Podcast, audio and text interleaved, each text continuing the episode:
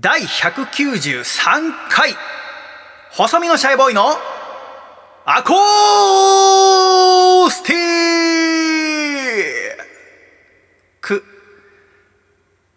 レディ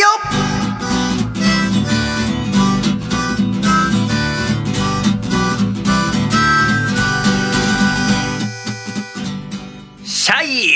皆様ご無沙汰しております。細身のシャイボーイ佐藤孝義です。第193回細身のシャイボーイの acoustic radio。この番組は東京都江東区門前仲町にあります。私のジータクーからお送りしてまいります。この番組の構成作家はこの方です。どうも、構成作家の笠倉です。よろしくお願いいたします。笠倉さんよろしくお願いいたしますお願いいたします。笠倉さんはい。第193回アコラジを収録しているのは2020年9月12日土曜日朝8時ですねはい。おはようございますおはようございます。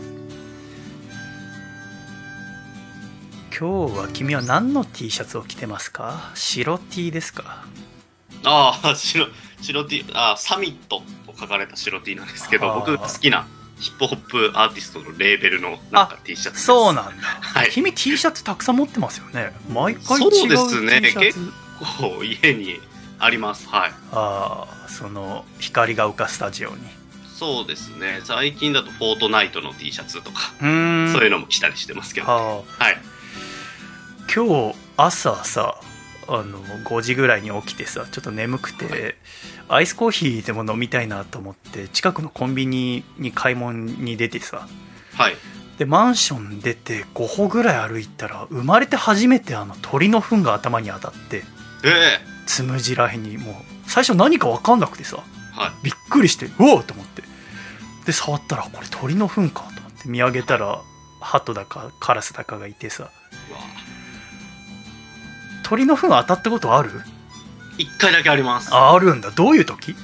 えっいつ？と、中学生の頃なんですけどあ、そんな前か塾に通ってて、塾ってあの送迎バスがあるんですけど、そのバスを待ってたんですよ。はあそしたら、肩にいきなりパーンって何かが当たったんですよね。うんうんうんで、僕、バッて振り返ったんですよ。なんか、いたずらで石ころかなんかを、友達がなんかこう、後ろからパーンって投げて、おいみたいそな、んな悪質ないたずらされてたの君。なんかそういう、ちょっとなんかこう、うんなんかされたんだと思ってはい、うん。思ってパッて見たら全然知らない女の子、まあ同じ塾に通ってた子っぽいんですけどはあ、普通になんかすまし顔してて、あえ、この子のはずないよな この子がまあまあな強さで肩叩くはずはないよなっていう。でも僕のことをどう、じろじろ見てて、あそう。何かと思って肩見たら、カラスの糞がもうベターってこうついてて、あそこで状況を理解しましたね。あ上からこうポトって落とされたなるほどなっつって。ああ最悪でしたね。もうベトベトで。そうだよな。あれさ、その私はさ、まあ、家出てすぐのとこでさはい。そのまま家帰って風呂入ったけどさはい。その出勤途中とかだったらどうすりゃいいの？あれ。そうなんですよね。だから僕も家の近くのバスの送迎のところだったんで、うんうんうん。まあ、すぐに帰ってもあそうなんだ。ちょっと遅刻しますっていう感じで連絡はしてへえもうしもう仕方なかったんですけどでも仕事とかだったらもうこれ最悪ですよね本当だよな。遅刻できないしなんかこう。糞が当たったんで遅刻しますわ ダメじゃないですか。社会人。いやでもねあんまりそのう電線に鳥が止まってるとか気にせずはい。今まで歩いてたからさ、そうですね。気をつけてるのかなだから社会人の人と。かまあ、でも意識しないですよねその当たった経験がないと。い。やびっくりした本当に。で私はなんかなもうめちゃめちゃ目覚めた。だからそこからもうココーヒー買いに行かずともシャキッとしてんだけどさ、今日。びっくりしたな。どんくらいの人が鳥の糞は当たったことあるんだろうな。いやでもめった割合にとして。ないんじゃないですかそんなでもなんかい、意図的にやってんじゃないかって思う時ありますあけど、ね、鳥がいたずらで、はい。なんか一定の場所にすごい糞の跡がある時そうねあるある。よくあるよくある。なんかここは通るなよみたいななんか。あでもマンションの前マンションの前家の前あうん。ですよね、うん。糞が落ちてきたのって。でもすごい鳥が止まってたから。ああじゃあ縄張りだったの多分そうよなんていうのす止まりやすい場所というか落ち着く場所だったんじゃない、い、やーなんかびっくりしちゃって、うん、まあ運がいいってことにしておこうと思ったんだけはい、はい、どそんなことよりも笠倉さん。はい。この193回アコラジが配信されているのは9月13日ということで。はい。笠倉さんの29歳のお誕生日でございます。おめでとうございます。ありがとうございますでジャイアンツの沢村投手がロッテにトレードされた件君はどう思いますか？いやいやいやいやどうどういう わかんないびっくりした今週。本当に。え？って。沢村投手って知ってます？はい知ってますよ。背番号15の。えななんで知ってんの？君あんま野球興味ないなんかよくニューススポーツニュースで活躍してるっていうニュースを報じられてるなっていうそれぐらいの感じですよ。ああ本当。だからはい。やっぱ野球詳しくない笠ちゃんですら知ってる沢村投手ですからね。ちょっといかつい感じの人ですよね。そう大仏みたいなは顔してるの、い目が細くてね。でも沢村投手私同い年で。あそうなんです。そう。でその中央大学からドラフト1位で巨人軍に入った選手なんだけど。はいだから私もともとジャイアンツが好きで子供の頃から。お父さんがジャイアンツ好きだったから、でずっと応援してたんだけどで同い年には坂本勇人選手っていう今巨人のショートを守っているキャプテンの選手もいるんだけど、坂本選手は高校を卒業してドラフト1位で巨人に入ったの。はい。で2年目からかなもうずっと開幕からスタメンだったんだけど。でそっから私は大学行ってで私は大学出てから大学院に入ったけど沢村さんは大学卒業して巨人軍に入った。うん。で私はちょうどだから一人暮らし寮暮らし始めた時に沢村選手はプロ野球選手として歩み始めた。のよはい。でその沢村選手が巨人に入ったのが2011年なんだけど、うんその年のだから開幕する月かな？3月に地震があってさ。はいで私はその時寮暮らし始めたらディズニーランドのキャストになろうって決めてたんだけどはい。そのキャスト募集が地震の影響で一回なくなったのよ。うん。でどうしようかなと思って東京ドームで働き始めたんだよ。うんうんうん。で後私はあの東京ドームってあの膨らんでるんだけどさはい。あので気圧の変化があんまり起きないように回転ドアなんだよね入り口が。ああはいありますね。でそのはい。回転ドア止める係になってでもはい。あれ手動で動いてるからさはい。みんなやっぱドームに入るとき早く入りたいから結構強い力でドアを押すんだよ回転ドアを。んそうするとドアが高速で回転しちゃうじゃない。はい。でその高速で回転してるドアを手でこうドンって止めてはい。要は次入ってくる人が危なくないようにする係がいるんだけどはい。それを私やりすぎてはあのテニス肘になったんだよね。肘痛めちゃって テニスその時全然やってなかったからさ。でそれでその仕事辞めたってことがあったんだけどいはい。でもあのしばらく半年ぐらいかなディズニーランドの募集が始まるまで半年間ぐらいその要は沢村投手が巨人軍に入った年の開幕から東京ドームで働き始めたの。はい。でそのずっと回転ドアで働いてるわけじゃなくてそのお客さん入る前に選手が練習してる時とかはグラウンドのなんか練習用具の準備とかもしててさ、はい。でその時にこうお入ったばっかの沢村投手が横通ったりするわけ。でその時にさ沢村頑張ってくれよと思って同い年でさ、応援してるよと思って。はい。私たちの年齢ってまず注目されたのって高校3年生の時に田中将大さんとハンカチ王子斎藤佑樹さんの甲子園での投げ合いっていうのがすごく注目されたわけ。はい。でやっぱりその同い年の野球選手はさ彼らよりも活躍したいって絶対思ってたわけよ。はい。で後にマー君はさメジャーリーガーになってさすごい活躍今でもしてるけれどもはい。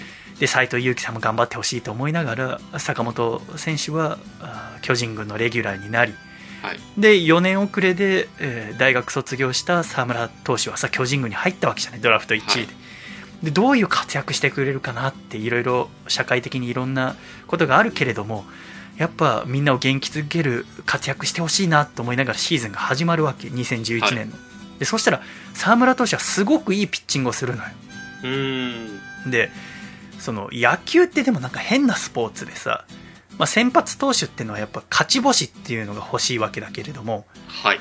じゃあ笠ちゃんがピッチャーでさはい。あの先発投手としてこれから巨人で頑張るってなってねはい。じゃあ試合で投げてさ9回を1失点相手に1点しか取られずに投げたらそれはすごいピッチングなわけはい。だけど味方があじゃあ2点取って2対1で勝ったらはい。笠ちゃんにはあ勝ち星が1つつくの1勝、はい。でももし味方が1点も取れずに0対1で負けたらはい。笠ちゃんに負けが1つつくのはい。でも内容は一緒なわけよ9回1失点っていいピッチングなんだけどはい。笠ちゃんには0対1で負けたら負けがつくのねはい。じゃあもし仮に笠ちゃんが5点取られたとしてはい9。回を、でも味方が6点取ったら6対5で勝つから笠ちゃんには勝ち星が1つつくの、はい。でも内容としては0対1で負けた時より6対5で勝った時の方がピッチャーの内容は悪いはずよねはい。そうですね。だけ、ど勝ち星は6対5で勝った時にはついて0対1で負けた時にはつかないわけうん。で沢村投手は開幕してからいいピッチングをするんだけどなかなか勝ち星がつかないのようーん。あ沢村頑張って投げてるけど味方の援護に恵まれないな頑張ってくれ沢村と思いながらまああんまりこう勝ち星には恵まれないんだけど沢村投手は頑張って投げてその年の新人王になるのよはい。でその年のオフにはあの日テレの女子アナと結婚してさうん。沢村すげえなって新人王にもなっていろいろ苦しみながらでも結婚もしてさこっからそ要はその沢村賞っていう先発投手にとって一番の栄誉と言われる賞があるんだけどはい。む昔沢村栄治さんってすごいピッチャーがいてでいつかこの沢村投手も沢村賞取ってほしいなと思いながら翌年からも応援するわけよねはい。だけどでその翌年ぐらいからその肉体改造に励み始めてうもうムッキムキになるのはい。はい。バッキバキの。のムッキムキになってえでもやっぱ難しいのは筋肉バキバキになりゃいいってもんでもないらしくてなんかピッチングに柔らかさがなくなってあんま勝てなくなっていくんだよねー。えでうん2年せずにうんあの離婚もしちゃってでピッチングもあんまうまくいかなくてあ。はい。でだんだんその沢村投手は先発から中継ぎに変わったり抑えっていうその先発投手じゃない役割に回ってはい。でだんだんまあ成績としてあんま悪い成績ではないんだけど結構打たれるようになって。で私の一つ下だよなの学年には菅野投手っていうすごいピッチャーがいるんだけど巨人には、はい。その菅野投手の勝ちを消しちゃったりすることが増えたの沢村さんがえあの笠ちゃんが先発でー。投げてて、えー8回まで1点に抑えたとはい。で2対1でかなちゃんは8回で変わったとするじゃないはい。でこのままじゃあ私が抑えとして投げてそのまま0点に抑えて2対1で終わったらかざちゃんに勝ち星がつくのよ8回まで投げてるから、はい。だけどもし仮に、えー2対1の状況で私がかさちゃんから変わって2対3で負けたとするじゃないはい。したらかさちゃんには勝ちも負けもつかなくなるのへ勝ち星っていうのをこれを私が消しちゃったっていうんだよねえ。うわでやっぱ先発投手頑張って8回まで投げたんだけどー。はい。さでやっぱいろんな評価があるけどピッチャーにやっぱ一番は勝ち星が欲しいからはい。周りから見たらうわシャイは笠倉頑張って投げたのに勝ち星なくしやがったってなるわけそうですよね。まあそれならまあ私に負けがつくんだけどはい。例えばじゃあ2対1で勝ってる状況でかさちゃんから私にピッチャーが変わってはい。私が2対2になったとするじゃんあの点取られて、したらはいその瞬間に勝ち星がかさちゃんなくなってはい。でも私そのまま投げ続けて味方が逆転してくれて3対2で勝つとするじゃんはい。そうすると私に勝ち星がつくんだよねへそういう制度なんだよえ。同点になった瞬間に勝ち星は消えてでそのまま負けたら私に負けがつくんだけどわ勝ったらそのまま私に勝ち星がつくんだよね。まあ中継ぎ投手とか抑えの投手にとって勝ち星ってあんまり価値があるもんではないんだけど先発投手に比べて、でもやっぱり先発の人からかさちゃんから見たら私は勝ち星俺が取るはずだったのによってなるわけじゃない。そうですよね。で結構その菅野投手の勝ち星を沢村投手が消しちゃってたんだよね。はい。でファンから見ても「おい菅野が頑張って投げてんのによ」ってなるわけじゃない。そうですね。やっぱ中継ぎとか抑えっていうのはすごく大変な役割なんだけど。うん。で近年になってくると沢村投手が出ると巨人ファンからすると頼むから抑えてよとか頼むから頑張って投げてよっていう存在になっちゃってたの。あイケイケ沢村っていうんじゃなくてあはい。なんかこうなんだろうな。なんか頑張ってねって感じになっちゃってたんだよ。はい。で私はやっぱ同い年のさあ選手だからもうずっと沢村さん応援しててさ、はい。まあ、坂本選手はもうずっと活躍してるからさお同い年のねキャプテンとして、だから沢村頑張っていつか今中継ぎとか抑えだけどいつか先発に戻って沢村賞なんとか取ってくれってもう32歳だけれどもで沢村さんっていうのはあのうちのお母さんの澄子は栃木出身なんだけどさ沢村さんも栃木出身で、ああでさあの澄子と同じ4月3日生まれなわけ。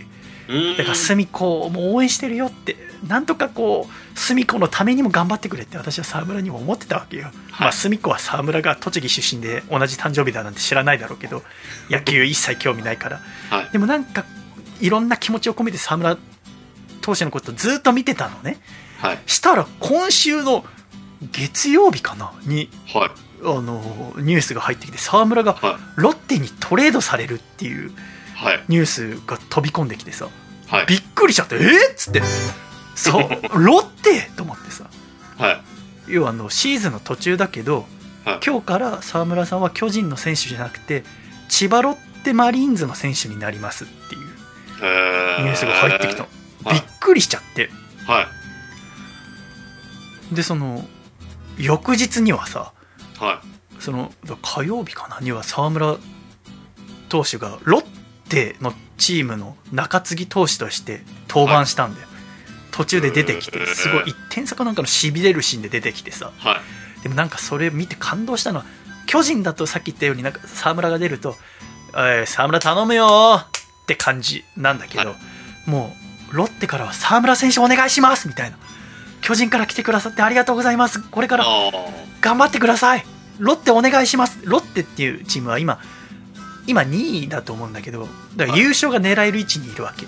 なるほど。こっから頼むから千葉ロッテを優勝に導いてくださいってめちゃめちゃ期待されて出てきて ですごい難しいわけじゃない。だってはい。新しいチームに入ってで背番号もなんか100何番っていう背番号つけててあれはあ57番じゃなかったっけと思っただ。からよユニフォームがまだできてなかった。のああなるほど。チームに入ってばっかだから。はい。でなんかコーチかなんかのユニフォーム借りて出てきたんで。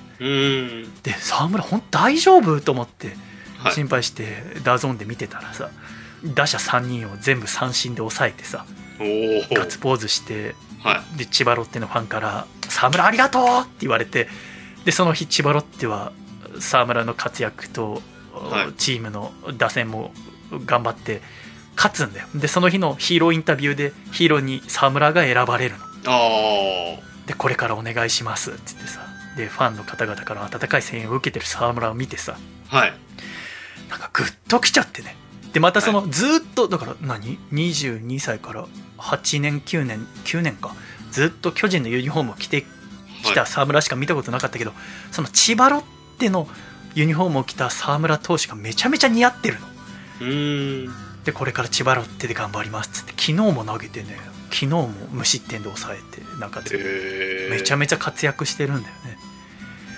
なんかね野球ってのはドラマだなと思いながらさ。はい結構一定その巨人では花がなかなか思ったように開かなかったけれどもその日本ハムに行ったその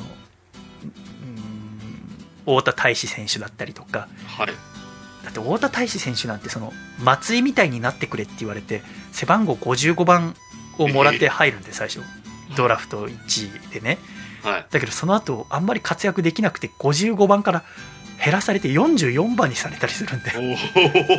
もうちょっと頑張ってねっつって。であんま活躍できなくて太田選手なんて絶対4番を打つって言われてて。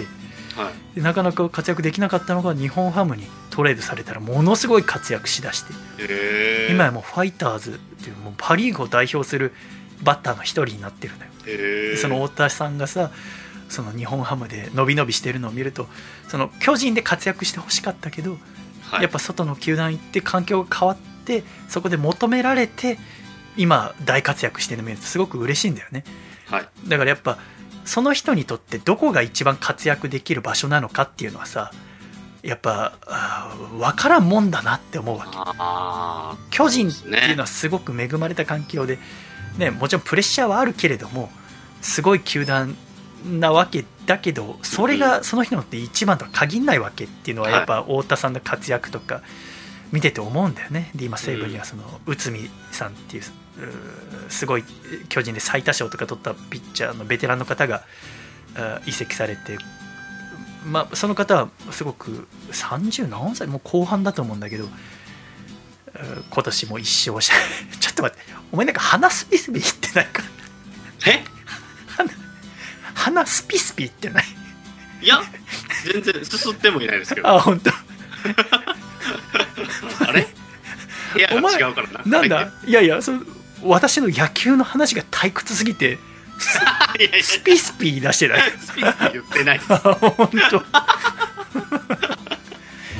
ちゃんと聞いてますよ。何、はい。誕生日の話すりゃいいんですか？いやいやいや違う。自分の誕生日の話が 一瞬で終わったら退屈ですか？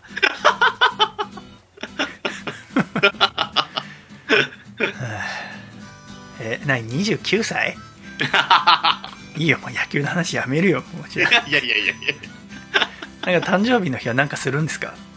誕生日の日はまだ何も知らされてないですね。なんか結構うちのあの嫁さんがサプライズでなんかこうやってくれたりとかっていうのもあったりはするんで、いい嫁さんだね、えーはい。優しいね、もうだって結婚して5年とか6年経ってるでしょ？そうですね。6年。ぐらいなので。6年ぐらいだね。はい。はい。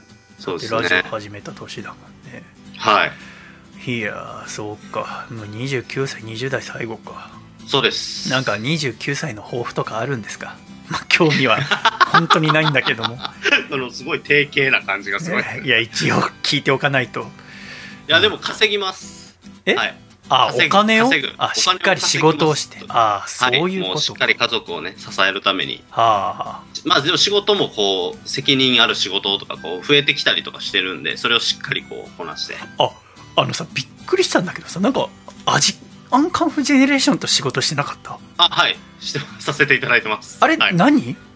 えっとオンラインライブの、えーまあ、プログラムをソニーさんが立ち上げていて、ゼップグループと組んでるんだよね。そうですね。ZEP で、えー取り下ろしライブを毎週アーティストが、うん。まあ、やった様子をアーティスト本人と一緒に見るっていうオンラインライブの、まあ、有料プログラムなんですけど。ゼップであその番組用にライブをやってそうですね。事前収録したライブをはい。そのライブは見たの？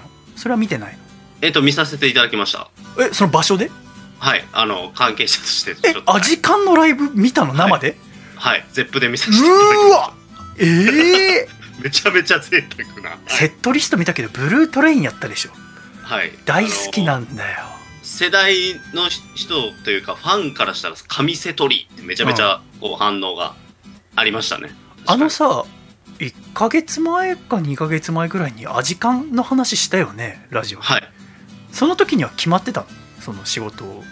ああえっ、とその時は決まってなかったあです、決まってなかっでたその直後ぐらいになんあかその話があって一発目「アジカンです」って言われてうん。あっていうのはありましたけどじゃあそっからさその、はい。今回のその配信されるまで1ヶ月ぐらいはあったよねもちろありましたありましたはい。んなんで言わないの？信じられなかったんだびっくりした。頭おかしいんじゃないかと思う。いやいやいやいやいや。どういう気持ちであの話聞いてたんだろうなと思ってあシャイバカだな。俺はい。今度アジカンと仕事するのに何も知らずに。って思ってたんじゃないかと思って私。あの時にはもうとっくに決まっててさ、まあ言えなかったとしてもだよラジオで。収録終わった後とかにさ今度アジアンカンフジェネレーションさんと仕事させてもらうんです。でいいじゃん。確かにそれ一切言ってなかったですね。えあれは会場はどこだっけ？ゼップどこ？えっと横浜です。新しくできた。はい。横浜。それも私の出身地の横浜でさ 新しくできた。ゼップでさ。はい普通話すでしょ。の初回が時間でそこの構成作家を担当してるわけでしょ、トーはい担クパートを、当はいさせていただきました。はい。い、や本当いかれてるよね。い や当てつけとしか思えないよね。え自分でどう思う？いやいや思ってる思ってるクレイジーだよね まあそうですねなんで話さなかったんだろうって今言われていや、はい嫌いだからでしょ私がだからいやいやいや、そんなね、意識、意図してるわけじゃなかったですけどね。タイミングですかね。なんかね。はい。タイミング？2時間の番組でタイミングがなかったらもうどこにもないよいや、こんだけゆったりした番組作っててさ あんま、あんまりね、僕のね、こう、仕事でとかって話はね、あれかなって思って多分話してなかったと思うんですけど。はい。でもなんか最近コンビニであのスイーツ美味しかったみたいな話はさ前とかにして、スイーツと味感だったら味感でしょ？ああのエクレアが美味しくてなんて話よりは味感の方が聞きたいでしょうよいやまあね。はい。みんなだって味感のライブを生で見たくても今年なんて見れてないわけだからあーはい。だからもうそこはすごい、そうなんですそういうのとさ、ゼップグループがさでもやっぱライブっていうさそういうエンターテインメントの日はさ消しちゃいけないってことでアジカンともいろいろ共鳴し合って今回のさこの番組ができたわけじゃんか、そうですね。だから他のアーティストもたくさん毎週やるので、えこの後発表されてるのは誰？加藤ミリアさん。です。はい。はあ。でそこになんかこうスーパーサポーターって言ってそのアーティストの大ファンのタレントさんとか女優さんが来るんですよね、うん。毎回、でなんか川口春奈さんがこう大好きみたいで。あ加藤ミリアさんだね。加藤ミリアさんのことを。で2人でこうし一緒にライブを見るみたいえな加藤ミリアさんのライブも見たの？もう。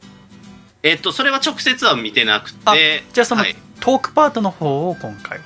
そうですね。でまあ映像とかはまあ事前にもらってっていうところで構成していくって感じですね。もうその場で一緒に見る時間もあるんで。本当に1時間ライブを。そうだよね、はいだってアジの方はあの加賀屋の方だったよねサポーター。そうです。はい。ね。かやさんに来ていただいて。ね。いやでもそのニュースツイッターで見た時恐ろしかったな。何考えてんだろう普通話すよな。怖くなってやっぱ君が。やっぱ君のことなんてやっぱ1ミリも理解ししてなかった。はい。そんなね、ちょっと、はい、仕事もこう、あったりとかするので、うんしっかりやらせていただいてっていう。はい。うんそうまあね、まあ、別にまあ私なんかに話さなくてもねその仕事ちゃんとしてりゃまあ別にいいんですけど はい。そうです。なんかすごいそなんかすごい人だなって思ったいや本当に すごい人。はい。い6年間一緒に毎週番組作っても一切距離縮まんないんだなと思って。嫌 でも縮まっちゃいそうだけどなと思って。はい。確かに6年。そうです。うんすごいもんだなと思って。あんだけ時間が好きって話聞いてから何も言わないんだな。すごい人だなって。あのーその2ヶ月前ぐらいにさそれこそ収録中ですけど、何の話の途中か忘れましたけど君の誕生日を聞いてさはい。で君がその9月13日生まれですっつった時にさ私はその勘違いしてて6月生まれだと思ってたんだよはいはいはい、はい。9と6を逆さに頭の中で覚えちゃっててさはい。だから7月かなんかの収録の時点じゃもう誕生日過ぎてるからその誕生日のことを聞いたからってもう過ぎてるからなんかプレゼントとか準備しなくていいやと思ってたわけはい。で別にそのプレゼントとかあげたことないしはい。ただ去年の1月に、ま、ラジオお休みしてる時にはい。君たち家族がその杉並の家に遊び来た時に娘とか連れはい。て嫁さんも一緒に、なんかプレゼントもらったってことだけはなんか頭にあったわけ。はい。でもらったら返さなきゃいけねえなとは思ってたわけよ。めんどくさいなと思って。でその2ヶ月前に聞いた時にもう誕生日終わったと思ったら「はい。や9月13日です」って言われた時にうわ変な話聞いちゃったと思って。なんか渡さなきゃいけねえなとは思ってたわけはい。頭の片隅に。でもめんどくさいなと思って。はい。で仕事をしてたらその仕事中に取引先の人と名刺交換してさ。ではい。私名刺入れなんてのはあ1000円ぐらいの無印良品かなんかの安いやつを使ってたんだけどはい。その人がすごく革製品のいい名刺入れを使っててさ。はい。でそれ見た時にあ名刺入れいいの使ってるとなんかうんちょっと信頼感増すなというか、はい。こういうところも気使う人なんだなって私はその時なんかそんな印象を受けたんだよね。はい。でまあ私はそんなに名刺交換とかする機会ないからいいけどじゃあ名刺入れ笠倉にあげるかと思って。はい。たださその何あげるっていうのはさそのちょっと悩んだのはその嫁さんからさはい。もらってるもんをさ私があげるのはどうかと思ったわけ。はい。でも嫁さんってその名刺交換をするような仕事はしてないからそうですね。あんまりそのなんだろうな名刺入れが重要なものだと思ってないんじゃないかと思ったわけ。だからプレゼントとかしたことないんじゃないかなと思ったんだよ名刺入れ。はい。じゃあ笠倉が自分で使ってるとしてもあんまり名刺入れにそのね私もあんま名刺入れをいいものを使おうと思ったことないからはい。笠倉君もあんまりいい名刺入れは使ってないんじゃないかと思ったわけ。はい。でそこで私革製品好きだからさはい初めて買ったのはね19歳か20歳の時だと思うんだけどはい。それこそその大学の同級生とかが急になんかいい財布使ってたりとかはい。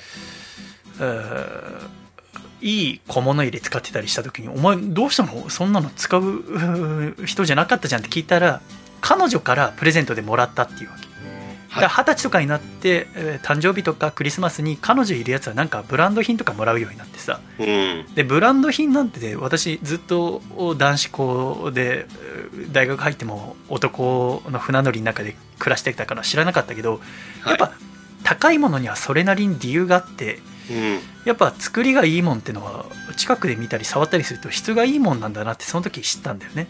はい。でそれで私もなんか一つぐらいいいもの持っておくかと思って使ってみたいなと思って二十歳の時に土屋カバンっていう革のお店が自由が丘にあってさはい。で自由が丘のお店行ってすごく洒落たお店でさで緊張しながら入ってそこで、えー4万円のバッグを買ったんだよ革の。はい。ちっちゃなね。でそれ使っててすごく良くてでそこから私革が好きになって、はい。今でもそのバッグはずっと10年経っても使ってるんだけどお出かけの時はね一番えー使う機会が多いバッグなんだけどはい。そこのお店日本橋にもあるからさ日本橋行って仕事終わりに。はい。でまあこの10年間でその土屋カバンのあ製品はたくさん使ってるわけ。だから大体の値段は分かってるわけよ。はい。私、まあ、財布もそうだし他のキーホルダーとかも持ってる筆箱もそうだし。だからまあこんぐらいの値段だろうなと思って行って名刺入れはい。店員さんがさ「分かりました」っつって3つぐらい持ってきてくれて。であいいなと思った。で私はいつも革製品はキャメル色っていうのあの、はい。革の色のものを使うことが多いけど、まあ、笠黒くあんま革って感じでもないかと思ってなんかはい。緑の光沢のあるやつにするかと思ってさ「うーこれいくらですか?」って聞いたら私の思ってた倍の値段だったわけ。え？っと思って。高っと思って。はい。これはちょっと高えなと思ってはい。一回「ありがとうございます」ってちょっと店出てそもそもあげるにしても君が名刺とか普段全然使わない人だったら名刺入れなんてもらってもしょうがないじゃないか高吉と思ってさ。はい。君にちょっと連絡してさ。はい。あの普段その LINE とかしたこと一切ないけどその 次の収録は何時からで大丈夫ですかって連絡以外したことないけど急に「君って普段名刺使うんですか?」っていう LINE をしたでしょ？1ヶ月前ぐらい。来ました来ました。はい。で頼むから使わないって言ってくれと思って。名刺とは縁遠い暮らしをしてますって言ってくれりゃ買う必要なくなると思いながらさ、はい。で、まあ、その日は帰ったんだけどさ、はい。したらもう夜かなんかに君から連絡返ってきてさ「名刺すごい使ってますよ」っていう連絡返ってきて「うわ使ってんだあのデブ」と思って。いやでもちょっと予算オーバーだしなと思ったんだけどまあでもまあプレゼントあげるのもこれで最初で最後かもしんないしと思ってまたそのお店行ってさもうすごい暗い顔で「あの名刺入れください」っつって 買ってで、えーこの間あのドラえもんミュージアム行った時のはい。ドラえもんとかドラえもんグッズと一緒に U パックで送ったんですよね。はい。えで嫁さんからはさ名刺入れはもらったことないの、ありますあんの？うわー！じゃあそっち使えよ。誰かにあげしてか。もでもあの本当にね初めの方なんですよ。仕事を始めて間もない1年目ってことであのいろんな人と出会うだろうしっていうのでもらってた名刺入れやっぱそういうのあるんだ。はい、でもその後にあの僕は作家の事務所に所属してるんです。その社長からカバンと一緒に名刺入れをあの前使ってたやつお前にやるよって言われてもらはったことがあって、はあ。えー、とその社長からもらったやつを使ってたんですよね。あなんでそんなことできんの？嫁より社長選んだってこと？いやもうなんか結構使ってて変えてもいいかなってせっかくもらったけどっていうのでちょっと変えて別のやつを持ってたんですよ、ね、でもさその名刺入れなんて基本カバンの中に入れておくでしょ？そうですねはい。その時嫁なんか言わない？あ私の辞めたんだみたいなまあ一応そこはちゃんと話しあて説明して社長からいただいたはでまあ別にあのまあカバンはちょっと仕事場によって変える場合もあるんでああ。のそっちの名刺入れ使う時もあればああ。あの社長からもらったやつもあるよみたいな話はしてて。完全に読み外してるわ私じゃ。あ あげなきゃよかった。で今回っていう。あ 今回？3つ目。の名刺入れすごいいいやついただいたわ。っていう話をしたらなんか嫁さんが何とも言えない顔してまうした。ーわ失敗じゃん。でもよかよかったやんっていう感じのね、はい、僕はすごくだから手に取った瞬間あこれはすごく上質なものなんだっていうのは、はい、すごく嬉しかったですよ。いやだから早速もう昨日とかなんか仕事だったんで使ったりとかして、ーはい、たくさんいろんな人に会う、まあ、職業柄ええ。仕事なのでねその度に、はい、ええ。思い出すかと思います、はいええ。もらっていただいたやつだなと。ええ。ということで誕生日おめでとうございます。え第193回テンションが細身のシャイボーイのアコースティックラジオ。今週もよろしくお願いいたします。で1曲目お聴きください。細身のシャイボーイで「ほこはま。横浜。横浜横浜。潮風が恋しくなり少し足を伸ばしてみた。赤レンガが映える海沿いは恋人よ今はいずこあなたとの思い出が眠っている。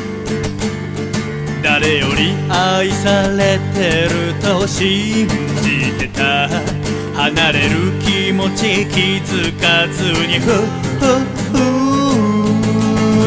横浜横浜風に髪が揺れる。汽笛が歌うのは恋の歌。横浜横浜会いたい人がいる。叶えてほしい恋の街。ひひ。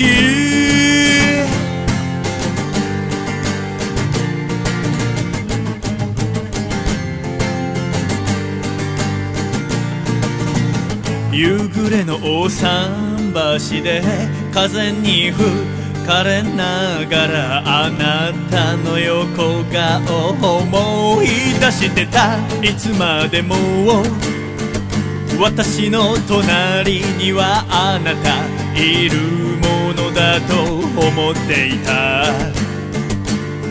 新しい恋人がいるのですと悲しい顔で言われてもふふふ。横浜横浜さよならの代わりにあなたが告げたごめんなさいよ。横浜横浜まだ忘れられずに海を見るたび思い出す。ふふ離れて気づきました私には。あなたけだわ。横浜横浜。私諦めずにこの街であなたを待ってるわ。横浜横浜。もう一度会えたらやり直せるわ。恋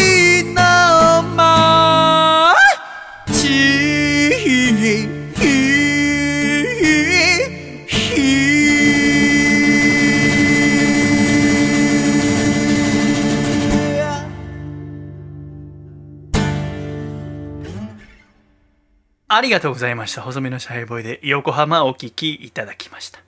ではジングル!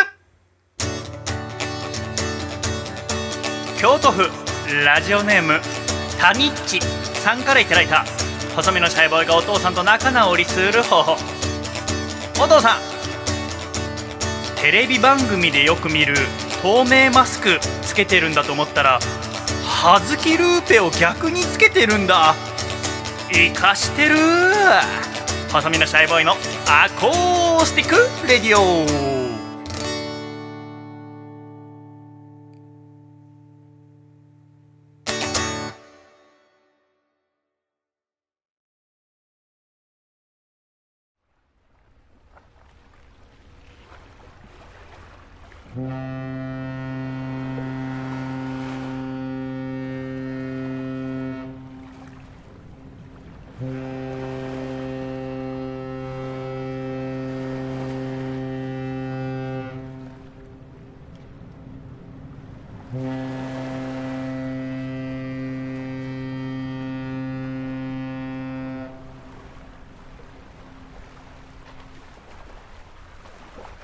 シャイということで第193回細身のシャイの acoustic radio 改めまして細身のシャイボーイと笠倉で。お送りしてまいります。よろしくお願いいたします。お願いいたします。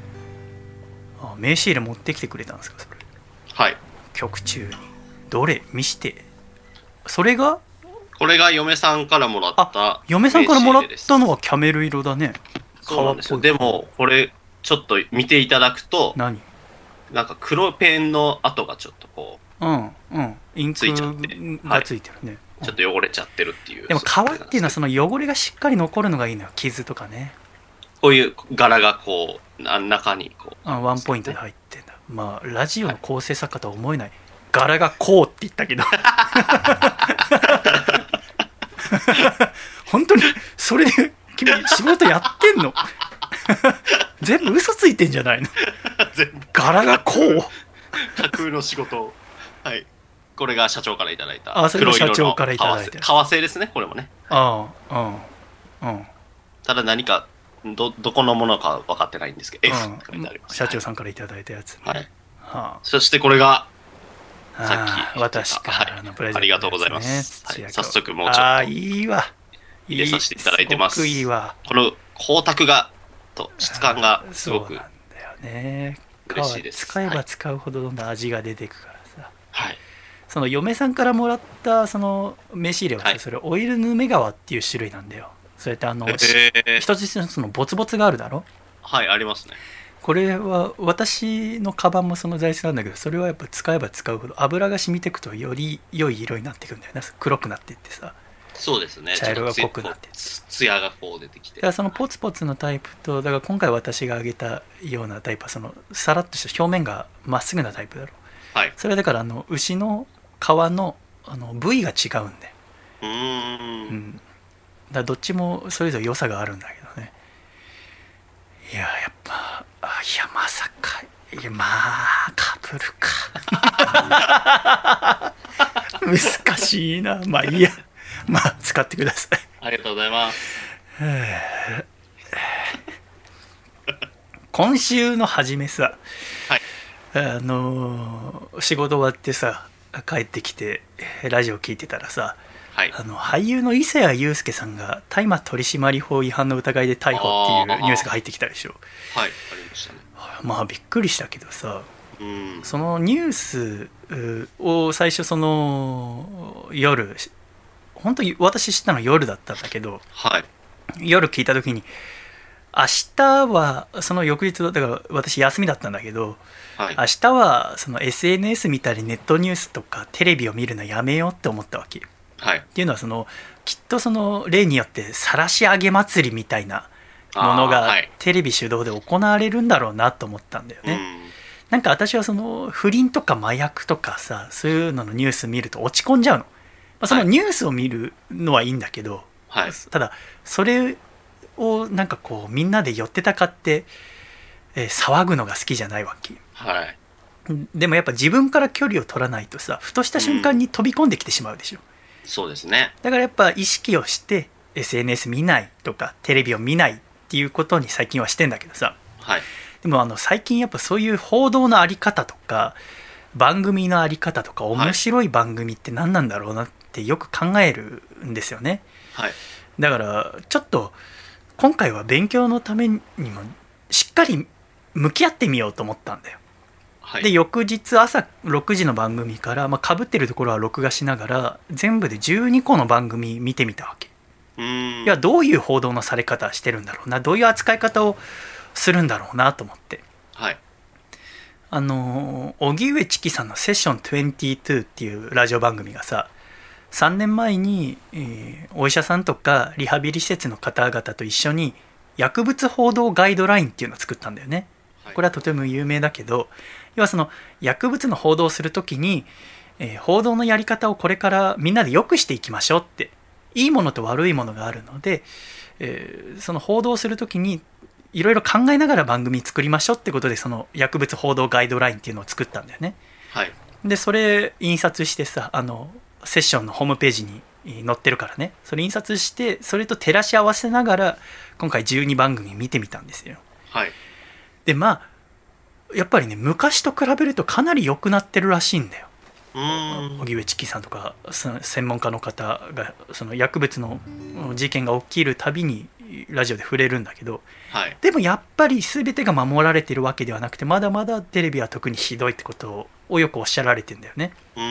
で今回私がその 12番組見て、えーその報道ガイドラインではあんまり良しとされてないことで今回テレビ番組でそのまま放送されてたもので言うとまずあの薬物のイメージカット。はいはいはいだから今回だったら大麻の乾燥大麻所持してた何グラムっていうのはこんくらいですみたいな。で画面にはこれはイメージですって書かれてるよはいだから覚醒剤だったら白い粉とかあ注射器とかそういうのは、そういうイメージカットは使うのやめましょうって専門家の方はおっしゃってるんだよね。はい。やっぱりそれを見ることによって今依存症から回復途中の人がまた薬物にうん。のことを思い出してしまってはい。薬やりたくなっちゃったりすることがあるからそういうイメージを見ると、だからそういうイメージカットを使うのはやめましょうっておっしゃってたんだけどやっぱまだそういう大麻のイメージカットを使ってるところが多いはいっていうのとやっぱこれがどの番組でも多かれ少なかれあったんだけど損害の予想。これからどういう作品が公開される予定でとかはい。損害の予想をする番組も多かった、あとあの逮捕されて警察署にい送られる時の警察署の前での張り込み。あ記者の方々がそこであの車に乗ってくるのをスクープとして捉えるーうんであと今回非常に多かったのは自宅の前での張り込み。うん。自宅の前でここにい容疑者が住まれてますっていう。うんうんうん。これに関してはあの必要がゼロっていう。そうですね。あのでもさ私あのその荻上チキさんの番組を聞いて意識するようになったけど、はい。何も意識しない時はもう報道ってそういうもんなんだよなと思ってたんだよね。その、うん。自宅の前ここが自宅ですみたいな。はい。でもその自宅を取ることに何の意味もないって言われて確かにまあそうだよなっていう、うん。それでなんか理解が深まるわけでもないしうん。周りの人にも迷惑だしっていう。であとはそのコメンテーターの人とかのがっかりしたとか反省してほしいなどのコメントも不必要っていう。うん。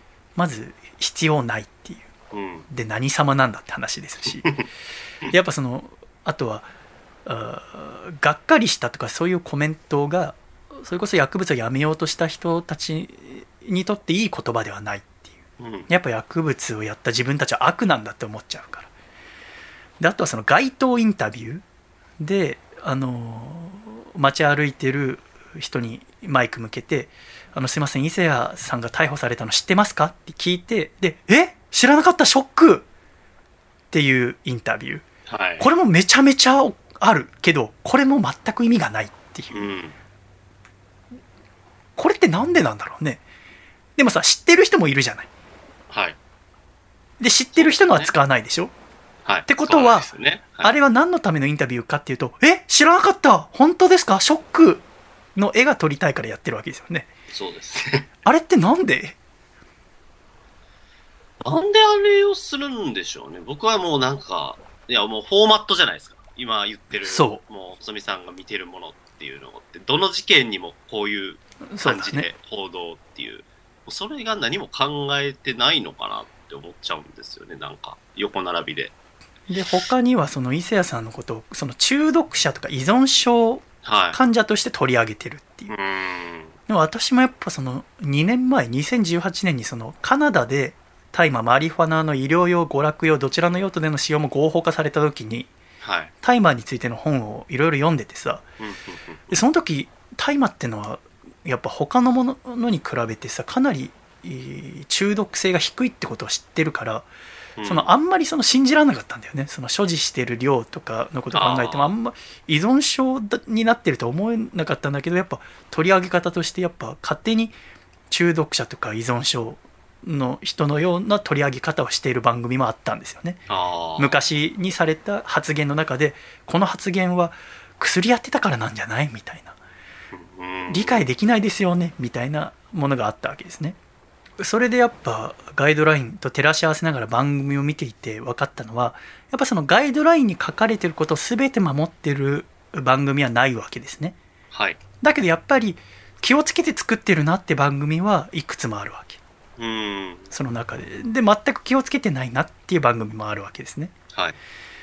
じゃあその今回初めて全部全部じゃないねでも12番組見てみて思ったのは君どっちだと思います？このこのガイドラインに書かれてることを守っている番組とああまり守ってない番組どっちの方が面白いと思う？えー、でも、守ってない番組なんじゃないですか？やっぱね守ってない番組の方がぼーっと見てると刺激的なんだよねうーん。でやっぱなんでそういう報道の仕方になるかっていうとやっぱ普通に見てるとそっちの方が刺激的で面白いんだよはい。だからそのマンションの前で張り込んで撮ったりするんですよねそっちの方が差し込みとしてその映像があった方が面白いしえ知らなかったショックのインタビューがあった方がいいしなんか仕事仲間ですっていう人がいやでも時々えみんなの前で急に論絶することがあってねとか。うん。そんなこと言う人仲間じゃないですよね。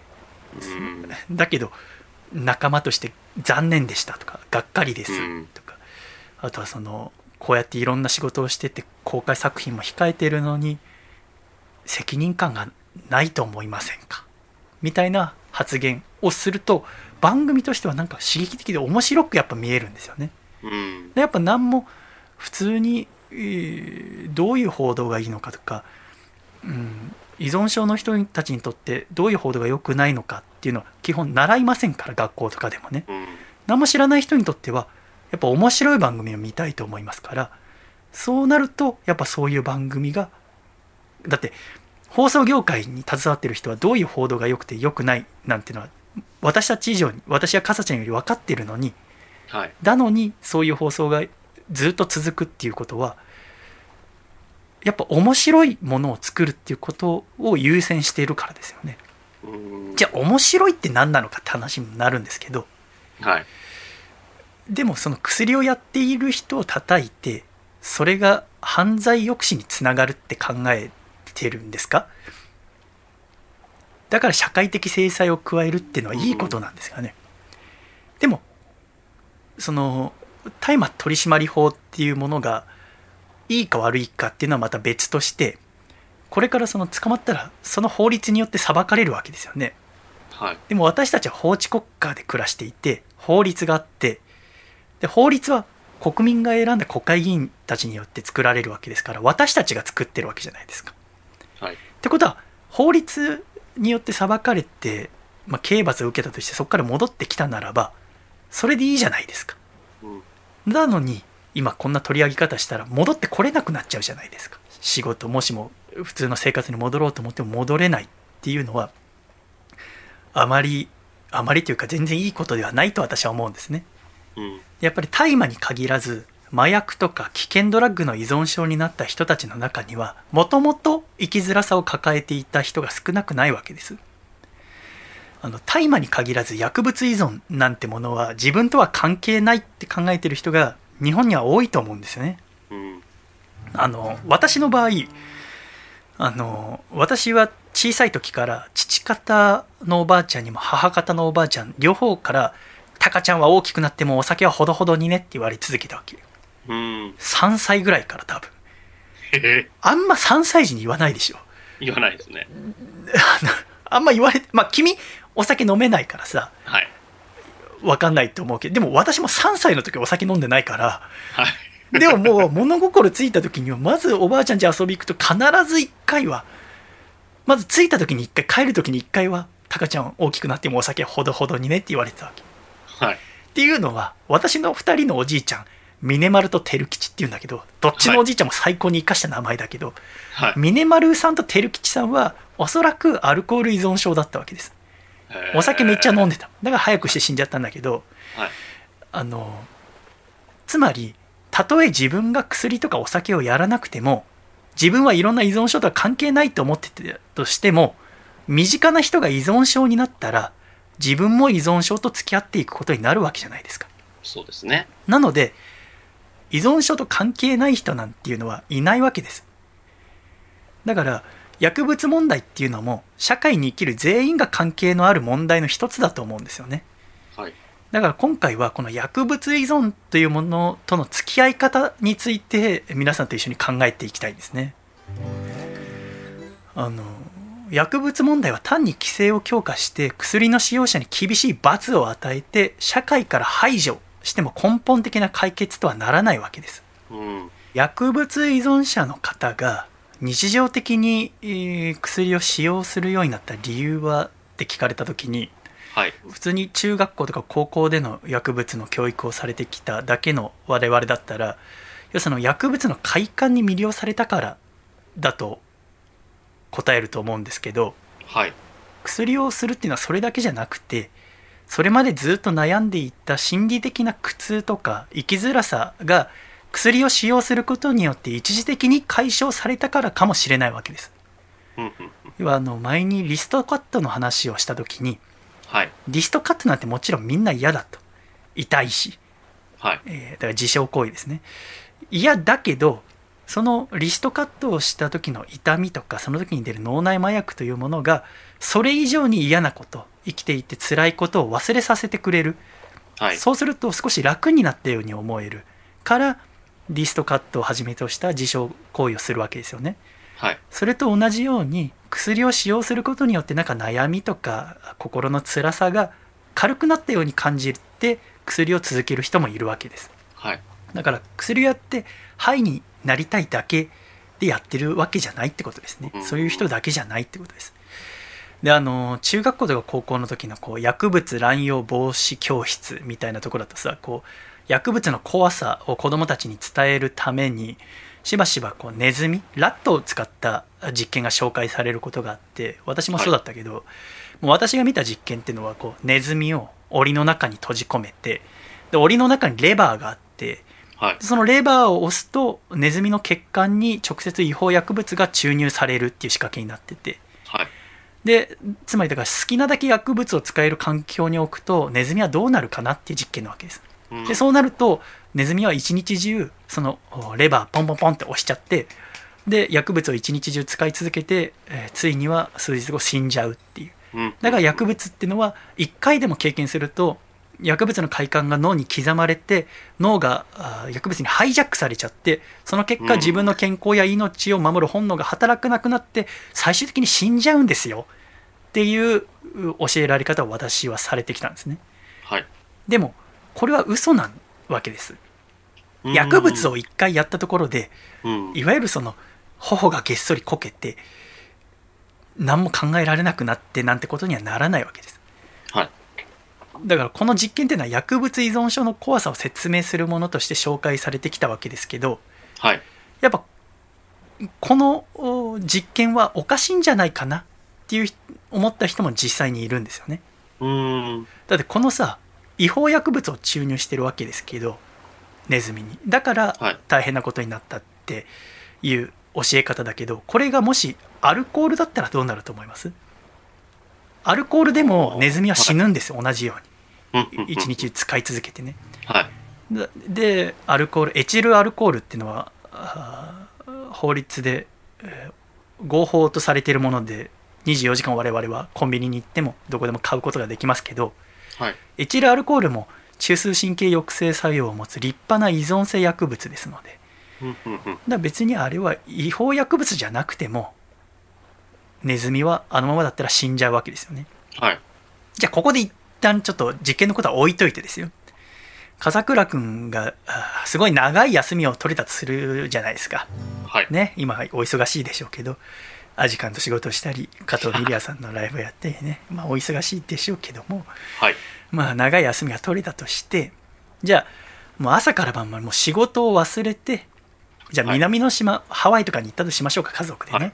じゃあ好きなだけ好きなことしていいですよっつまあ君はまあお酒飲めないけど、はい。じゃあお酒なんぼでも飲める人だとしましょうよ仮にね、はい。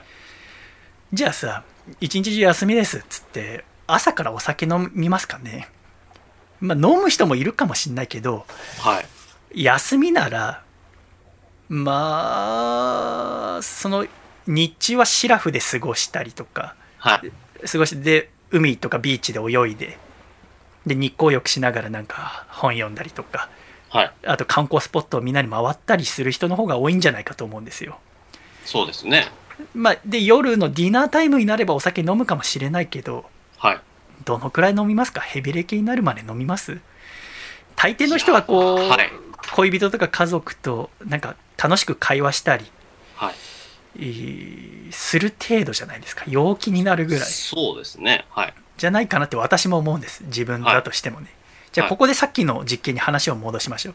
狭い檻の中で薬物を摂取し続けたネズミは最終的に死んでしまいましたけどはい。でもネズミが死ぬまで薬物を使い続けたのはその薬物自体が持つ毒性とか依存性によるものではなくてむしろ檻の中っていう孤独で窮屈かつ不自由な環境のせいとは考えられませんかね。あネズミがハワイににいる状況だったら そんなことしないんじゃないって逆にそのねハワイにさっき旅行に行った笠倉君はそのお酒を朝から飲もうなんて思わなかっただろうけどあ。はい。狭い牢獄に閉じ込められてはい。もう自由も奪われた状況だったらハワイの時と同じ時間の過ごし方かとも言われればそんなことないんじゃないかなって思う人がいるわけです。だから、はいネズミが薬物1日取り続けて死んだのはその環境のせいなんじゃないかって思った人もいたんですね。それがサイモン・フレーザー大学のブルース・アレクサンダー博士らの研究チームなんですけどね。はい。でこの研究チームはネズミを檻の中じゃなくてさっきの笠倉君でいうところのハワイのような楽園にいる状態で実験を行ったらまた異なる結果が出るのではないかって考えたんですはい。この疑問に対する答えを求めて行った有名な実験がラットパークっていう実験なんですね。でこれはいろんな薬物の本にも出てくる有名な実験なんですけどこのラットパークっていうのがどんな実験かっていうと、うんオスとメスのネズミ同じ数のネズミを合計32匹がランダムに16匹ずつ移住環境の異なる2つのグループに分けられたんです。まずだから32匹のネズミを2つに分けて一方のネズミは1匹ずつ金網の狭い檻の中に入れられますうん。もう一方のグループのネズミは広々とした場所にオスメス一緒に入れられたんですじゃあ仮にその金網に入った方のネズミを金網ネズミ広々としたところに入れられた方を楽園ネズミって名前にしますよはい。で楽園ネズミの方はまず床には巣を作りやすいウッドチップが敷き詰められてでぬくぬくとあったかい仕掛けもされていてうん。でいつでも好きな時に好きなだけ餌が食べられるようになっていて。でかつ隠れたり遊んだりできる箱とか空き缶っていうものも置かれてでネズミ同士の接触とか交流を妨げない環境になっているとうん、まあ、金網ネズミは狭いところで1匹ずつ押し込められているとでアレクサンダー博士はこの両方のネズミに対して普通の水とモルヒネ入りの水を用意して与えたんです。で57日間様子を見たんですね。はい。でモルヒネっていうのは覚醒剤などよりもはるかに高い依存性を持つ薬物なんですけどただこのモルヒネを普通の水に溶かしてしまうとめちゃめちゃ苦くなるんだって。うん。だからネズミも飲まないと。だから実験ではこのモルヒネ入りの水に甘い砂糖シロップを溶かしてネズミたちにとって飲みやすいものにしたのだ普通の水もモルヒネ入りの水もどっちも好きなだけ飲んでいいよっていう環境で金網ネズミと楽園ネズミを生活させたんですね。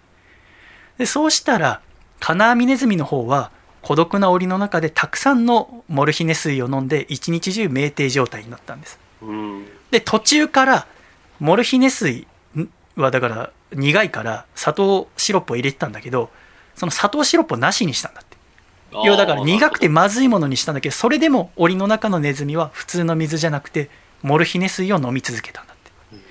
じゃあ楽園ネズミの方はどうかっていうと多くのネズミは他のネズミと遊んだりじゃれ合ったり交尾したりしてなかなかモルヒネ水を飲もうとしなかったんだって。うん。もちろん少数のネズミはモルヒネ水を飲んだんだけどその量っていうのは金網ネズミの19分の1の量だったんだへえ。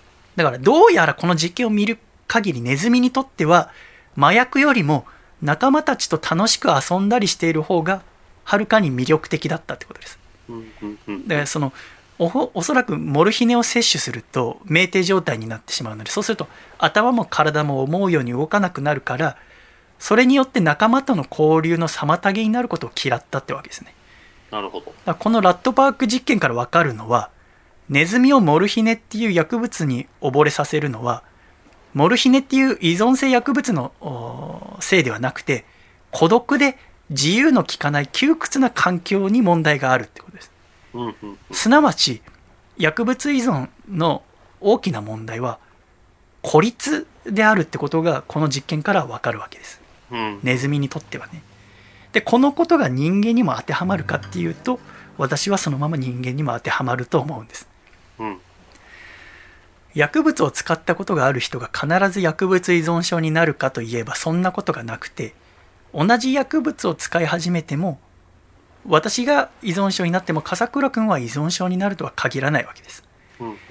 でもその中学校とか高校のお薬物乱用防止教室みたいなとこでは薬物を1回でも使うと依存症になってしまうよってなぜなら薬物の快感が脳に刻み込まれてしまい2回3回と薬物が欲しくなるからだからダメ絶対って教えられるんですねはいだ。から薬物っていうのはめちゃめちゃ怖いもんなんだなって思うわけだけれどもお酒に入ってるそのアルコールエチルアルコールっていうのは立派な依存性薬物でだけどお酒を飲んでる人でさその依存症になってる人をそんなに見たことないでしょ周りでもそうですね。家でも多分仕事終わって毎日仕事終わりの缶ビール飲むのが生きがいなんだよなっていうお父さんがいる家庭もたくさんいるとあると思うけどうん。そのお父さんを見て毎日お酒飲んでるから依存症だなって思ったりはしないじゃないですかそうですね。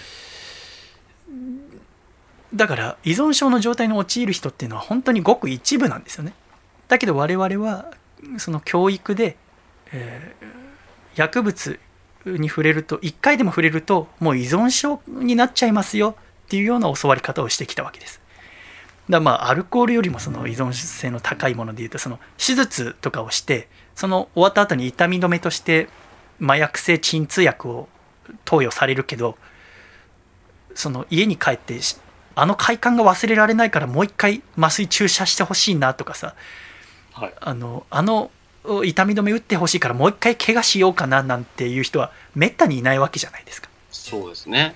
じゃあなんで一部の人だけが薬物依存症になってしまうんですか？っ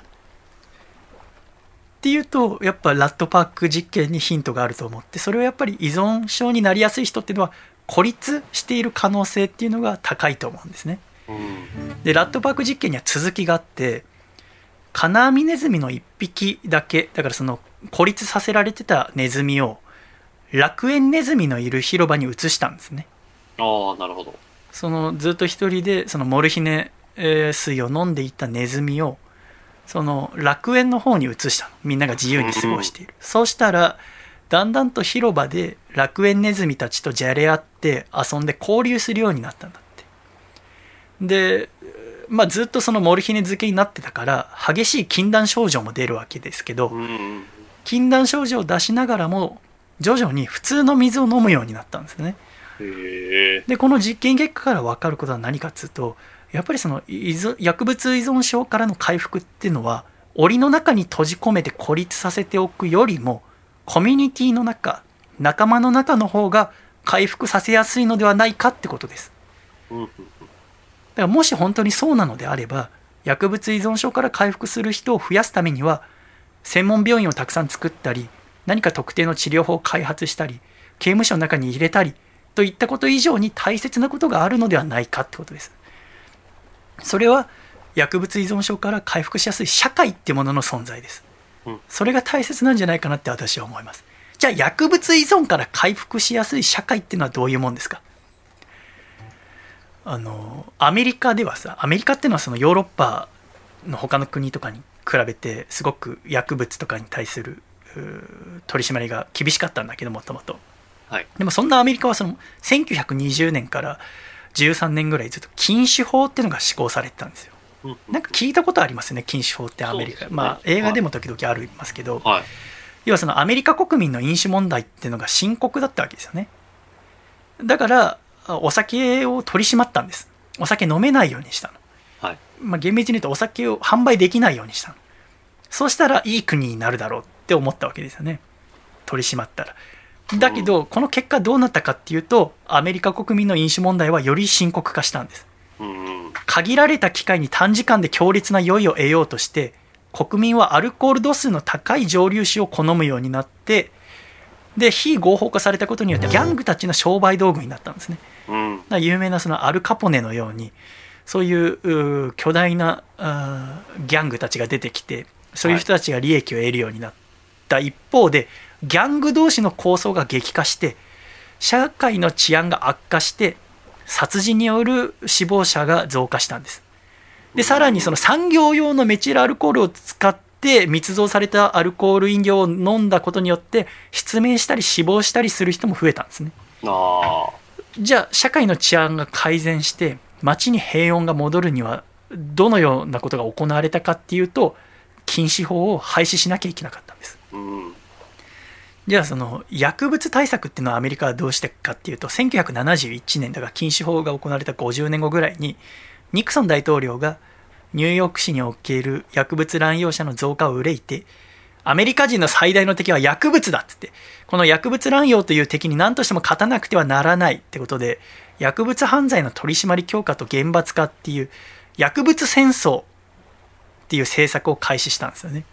じゃあここからあ40年経った時にどうなったかっていうとその結果は散々なものでその取り締まり強化にたくさんの予算を使ったんだけれどもアメリカ国内の薬物消費量は増加し続けて薬物の末端価格っていうのはどんどん安くなってうん。でその一方で薬物の純度っていうのはどんどん高くなっていったんですあの少ない量で肺になれる薬物が増えていったあで薬物関連の犯罪を犯した人を収容するために刑務所が増えてあ。うん。うん。でその薬物過剰摂取による死亡者も増えてで不潔な注射器の回し打ちによって HIV 感染者も激増したんですで何よりも激しい規制が闇市場に巨大な利益をもたらしたのでかえって反社会的組織っていうのを大きく成長させてしまったんですうん。で要するに薬物使用者を刑罰によって恥ずかしめて取り締まって社会から排除するっていう試みは薬物問題の解決に役立たないってことが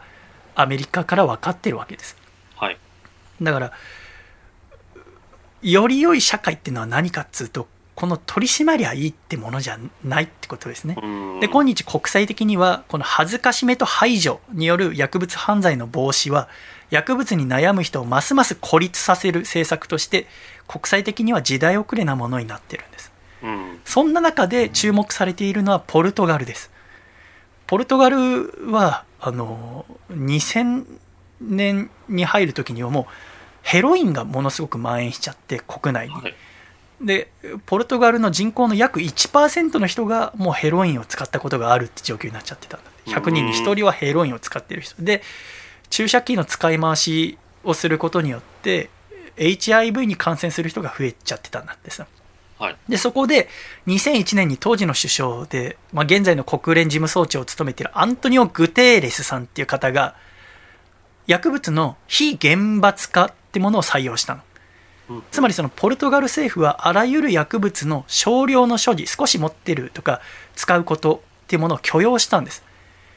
だからその上で薬物を使用する人たちを刑務所に収容して社会から排除するんではなくて依存症治療プログラムや各種福祉サービスの利用を促してつまりその社会の居場所づくりっていうものを支援させて孤立させないことを積極的に推し進めたんですね。で反対意見もあったけれども。やっぱりその 大丈夫よ。うんいってらっしゃい。あれ？幼稚園？え、もう時間じゃないの？おはよおはよう。って。ドラえもんありがとうってお礼言わないと。ね。ドラえもんのやつくれてありがとうああとんでもない。どういたしましてあの、ハンカチ、あの、幼稚園に早速持って行ってました。ああ本当どの使ってるなの、持って行ったな。うんよかったな。う。うん。ね人形も組み立てたよな。うん。で、一人で。ああ、でねあれ一人で組み立てられたの？おうん。勝手に開けて組み立てた。えー、すごいね えあのさパーマンも組み立てた？パーマンも両方も組み立てましたよ。なんかさ俺のパーマンすごい手が落ちるんだよねあ、手落ちます、落ちあます。手落ちる？はい あれさあれ何なんだろうな？あれ接着剤かなんかで止めないとえドラえもんも？ドラえもんはちゃんとしてますよ。あそうなんだパーマンどうしたんだろうなあ、それ違うドラえもんだね。それ全然違うやつだ。あかわいいねかわいい。かわいいわやばい、呼ばれて、呼ばれてる。じゃあ行ってらっしゃい。はい、早く行きな。もう気をつけてね、階段。あ、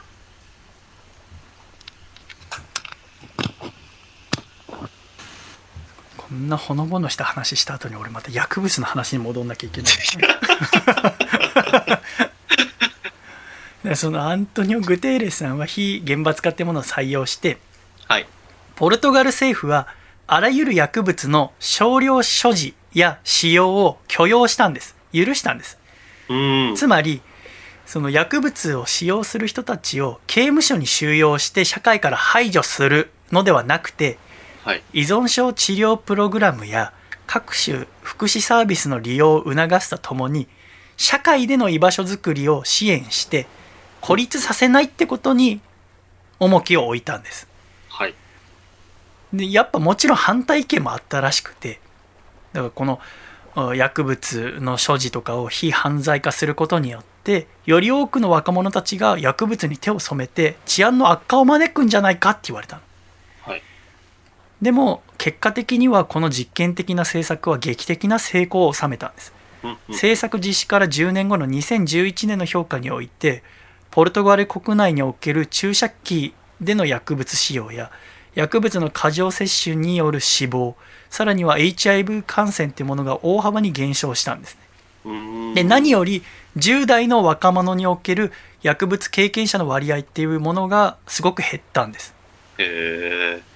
だからこのポルトガルの成功が意味するものはそのさっき問うたその薬物依存から回復しやすい社会とは何なんだろうなっていうことに関してはい。その薬物問題を抱えている人を恥ずかしめて排除する叩くっていうんじゃなくて社会全体で助けて支え合うことそれこそが個人と共同体つまり社会全体のいずれにとってもメリットが大きいという科学的事実がこのポルトガルの成功から分かると思うんですね。はい。でもやっぱりこう痛いほど分かるけどもこの日本では薬物依存症者に対する誤解とか偏見ってものが根強く存在していて。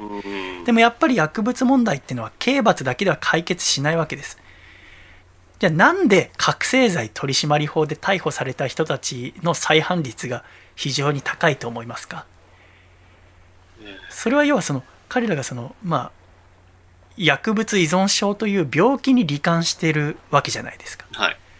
でささっき言った通りやっぱりできることならば楽園ネズミと一緒に過ごさせて社会で一緒にいなきゃいけないけどうん我々は覚醒剤を過去にやったことがあるって聞くとその人を避けようとしたり社会から排除しようとしたりテレビで大々的にしあの過去どんなことがあったとか損損害とか取り上げることによってその人を仕事に復帰できにくいものにしたりするでしょ？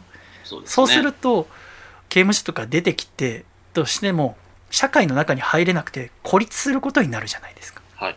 そうするといや孤立ってものが深まるとどうなるか金網ネズミがどうなったかっていうとまた薬物に手を染めてしまううんっていうのが再犯率が高い理由だと思うんですよねはい。でも我々はやっぱり薬物乱用防止教育っていう洗脳を受けてますから。であとめ民放連によるキャッチコピーで「覚醒剤やめますか？それとも人間やめますか?」っていうものがすごく有名ですよね、知ってますよね？はい。これって要は覚醒剤やったら人間じゃないって言ってるのと一緒じゃないですか。まあそうでね。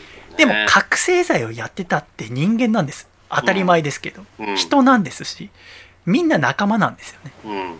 だけども覚醒剤をやったらやった人はもう仲間に入れちゃいけませんみたいなものが我々の中に染みついてるからそれを取り除いて考えなきゃいけないんです。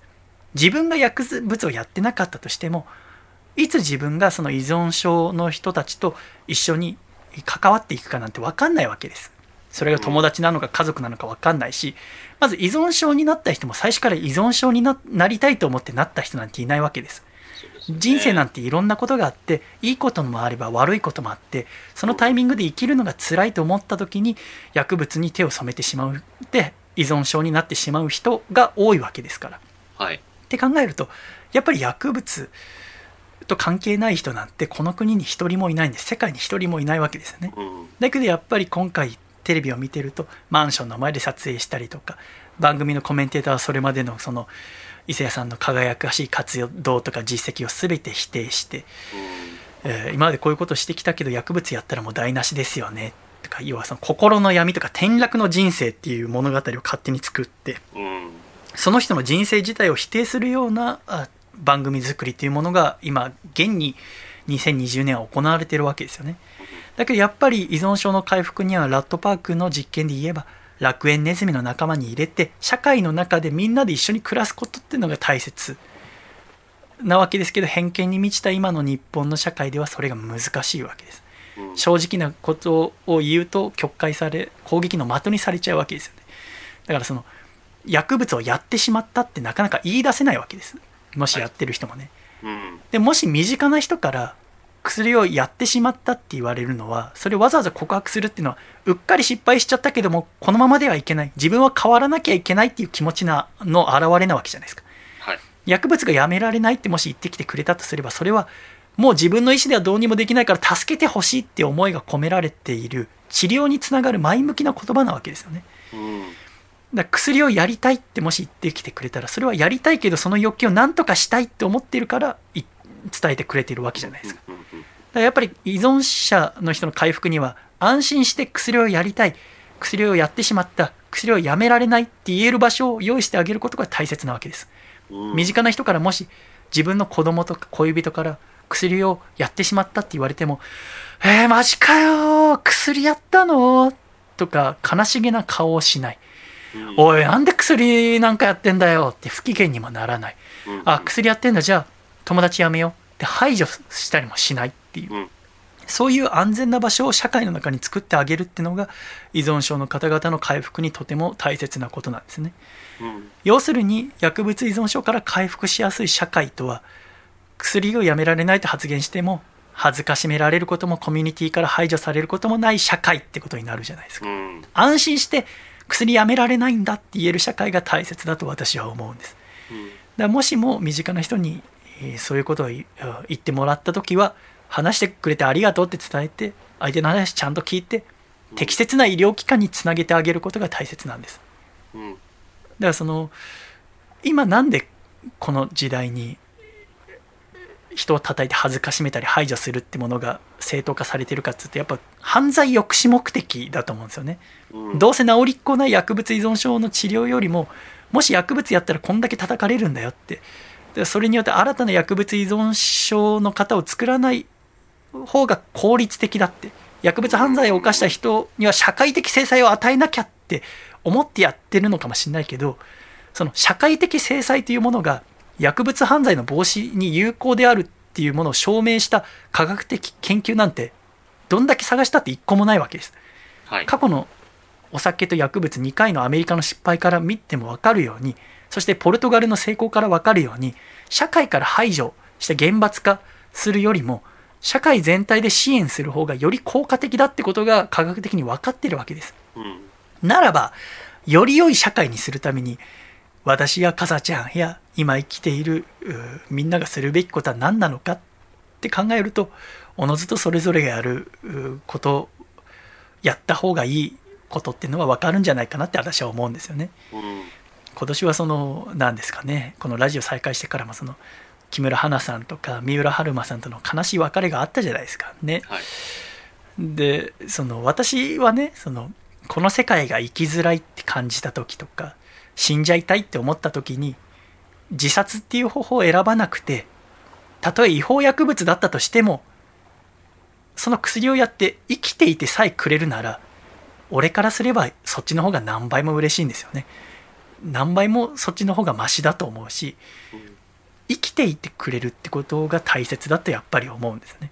うん。でもやっぱり今のやり方だと仮にその刑務所から出てきたり、えー治療を終えたとしてもその後社会から孤立させてしまう仕組みになってるからまたそこから活躍したりとか社会に戻って頑張るってことがやりにくいと思うんです。うん。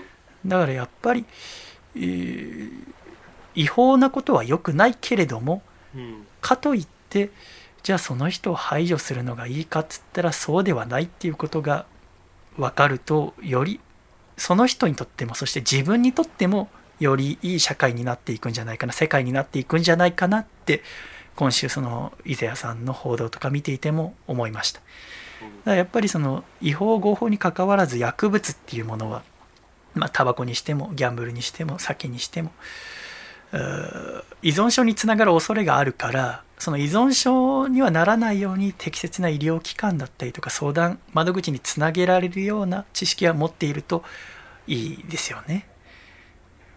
あとはその番組作る時に面白い番組を作ることは私にとってもかさちゃんにとっても大切だけれどもうん。ただ面白きゃいいなんてものは私はやっぱ面白いとは思わないですね。うん。だからやっぱりそれは何て言うんだろう作る方も気をつけなきゃいけないし見たり聞いたりする方もより良いテレビとかラジオを楽しむってことを考えた時にそういうう観点から見ていくのも大切だってやっぱ今週思いました以上ですだからやっぱりこうなんかね私もその私もそのラジオや休んだりそのなんかなんだ恋人いなくなって孤立した時にやっぱ酒やったり飲んだりとかうん。タバコ1日1箱ぐらい吸ってたりとかしてたんだけどそこかはいらまあいろんな人に相談して、まあ、あこれ孤立してるのが良くないんだと思ってだからうん私ほら町田美優ちゃんの結婚式で泥酔して迷惑かけたりもしたけれどもはい。あれもだからきょ去年の6月とか5月とかって一番こううんラジオもやってなくて一人の時だったんだけどはい。そこから良くないなと思ってこうあのママさんテニスのコミュニティ入れてもらったり草野球のチームに入ったり、うん。で何よりもその仕事に戻ってラジオ始めたら今もうお酒もまあお酒飲むけどその酔っ払ったりすることはないしはい。タバコも今もう気づきは一本も吸ってないしうん。でやっぱりそう誰かと一緒にいたり自分のやるべきことをやるっていうのが本当に大切なんだなって自分の身をもってもお分かりますので、はいも。し困ってる人がいたらそのコミュニティってことに関してはラジオも一つのコミュニティになるから自分の好きなラジオを聞いてそのラジオの世界に入ると楽になったりしますからね。うんってことも考えるとやっぱ我々はいいい番組を作るためにちゃんとコミュニケーション図るべきだと思うしねパーソナリティの大事なアーティストと仕事するときはあらかじめ言っとくべきだと思うし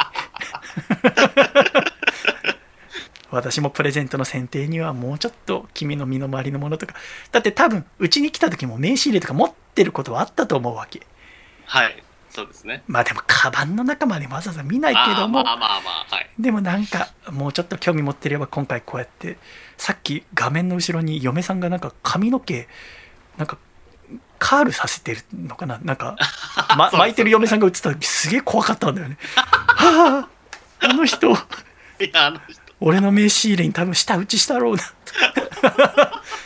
やっぱこうなんかねそれもなんかほら私がなんか困ってなんか誰かになんか話したいなって時これで風倉になんか言えるわけだからはいほ。らもうお前使ってないだろうけど昔名刺入れあげたんだからちょっとお茶付き合いよとか言えるわけだからさはい。なんかそんな人と人とのつながりってものを別に孤独でもいいけど孤独と孤立って違うのではい。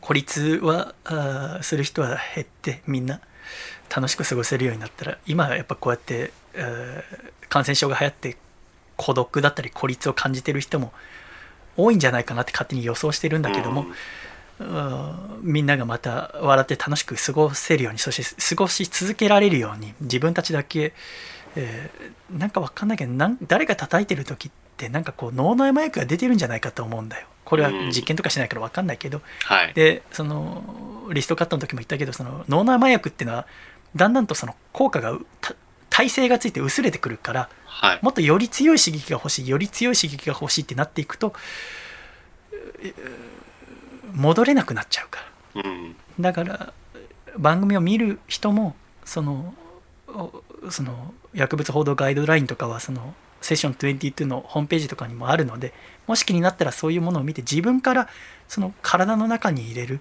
目に入れる耳に入れるものを自分でちゃんと選んでいかなきゃいけないっていう時代に多分これからなっていくんだと思います。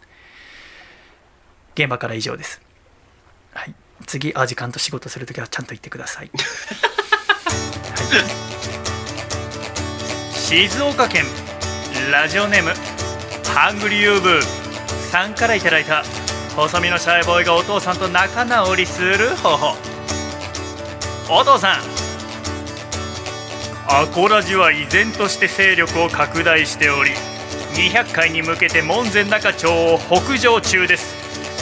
っていう台風の例えツッコミはなんかよくわかんないよ。細身のシャイボーイのアコースティックレディオ。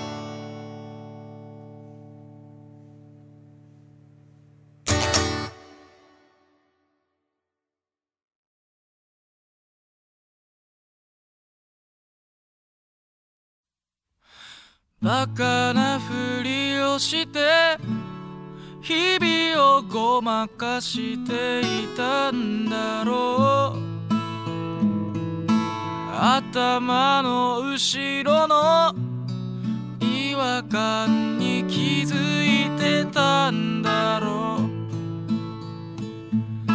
あの取りすました彼女でさえ同じなんだろう。余裕な面して本当はギリギリなんだろう。だからおーイエーきっとああまたぐるぐる頭がおかしくなりそうだ。ああ色とりどりの悲しみのかけらが街を。この街を輝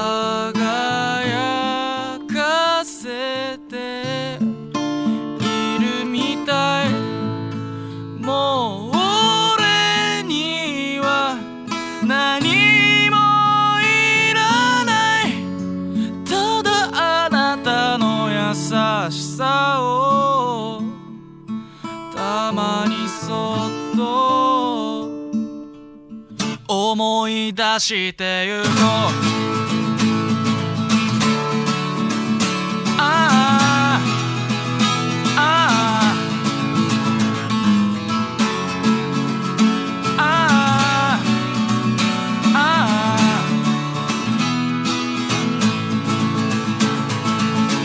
偽物ばかりで綺麗に回るこの街では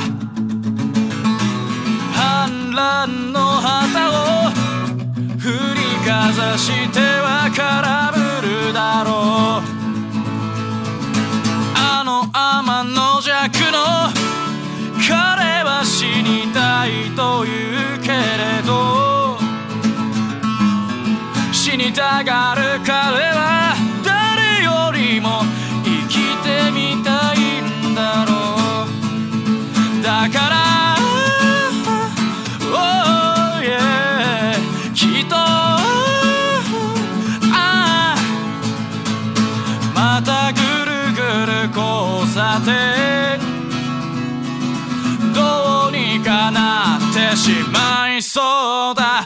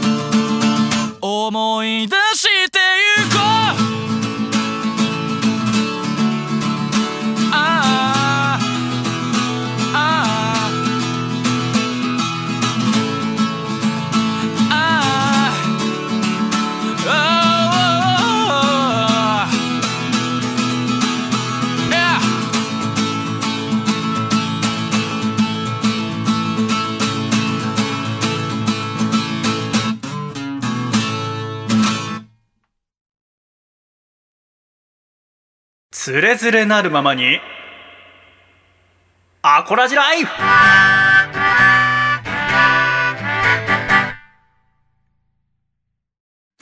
つれづれなるままにアコラジライフ。このコーナーではアコラジっ子からいただいた日々の生活にまつわるお便りやふと疑問に思ったことなどを紹介してまいります。笠倉さん。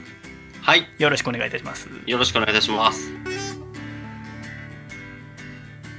さて今週のメッセージテーマは「大好き笠倉」ということで誕生日の笠倉さんの好きなところはアコラジッコの方からいただいて なんでこんなメッセージテーマにしたんだろうね でもたくさんいただいてる。アコラジ誌で初めてメッセージが一通も届かないんじゃないかと思ったけど。怖かった。あれ私も気使ってなんかあのー自分で書かなきゃいけないかなと思ったんだけど。嘘のメール、えーこちら高知県ラジオネーム猿人間さんからいただきました。あ皆様おはようございます。こんにちは。おはようございます。おはようございます。こんにちは。こんにちは。笠倉さんお誕生日おめでとうございます。ありがとうございます笠倉さんはこのラジオでも周知の通り自他ともに認めるミーハー界の申し子ですが そういう僕もミーハー中のミーハーなのでいつまでもそんな笠倉さんの背中を追いつつ時々脇見もしつつミーハーを極めていきたいと思っております。お体にはどうぞお気をつけてこれからも応援しております。いただきました。ありがとうございます。嬉しいです。ありがとうございます。ミーハー界の申し事まで言ってもらってるこちらラジオネーム東京都の嫌われ者の歌さんもかさちゃんの好きなとこはミーハーなとこですって言ってくれてああ、嬉しい。ミーハーなところかそうですね。ミーハーですね。ミーハーミーハーってさ何語なんだろうね確かに。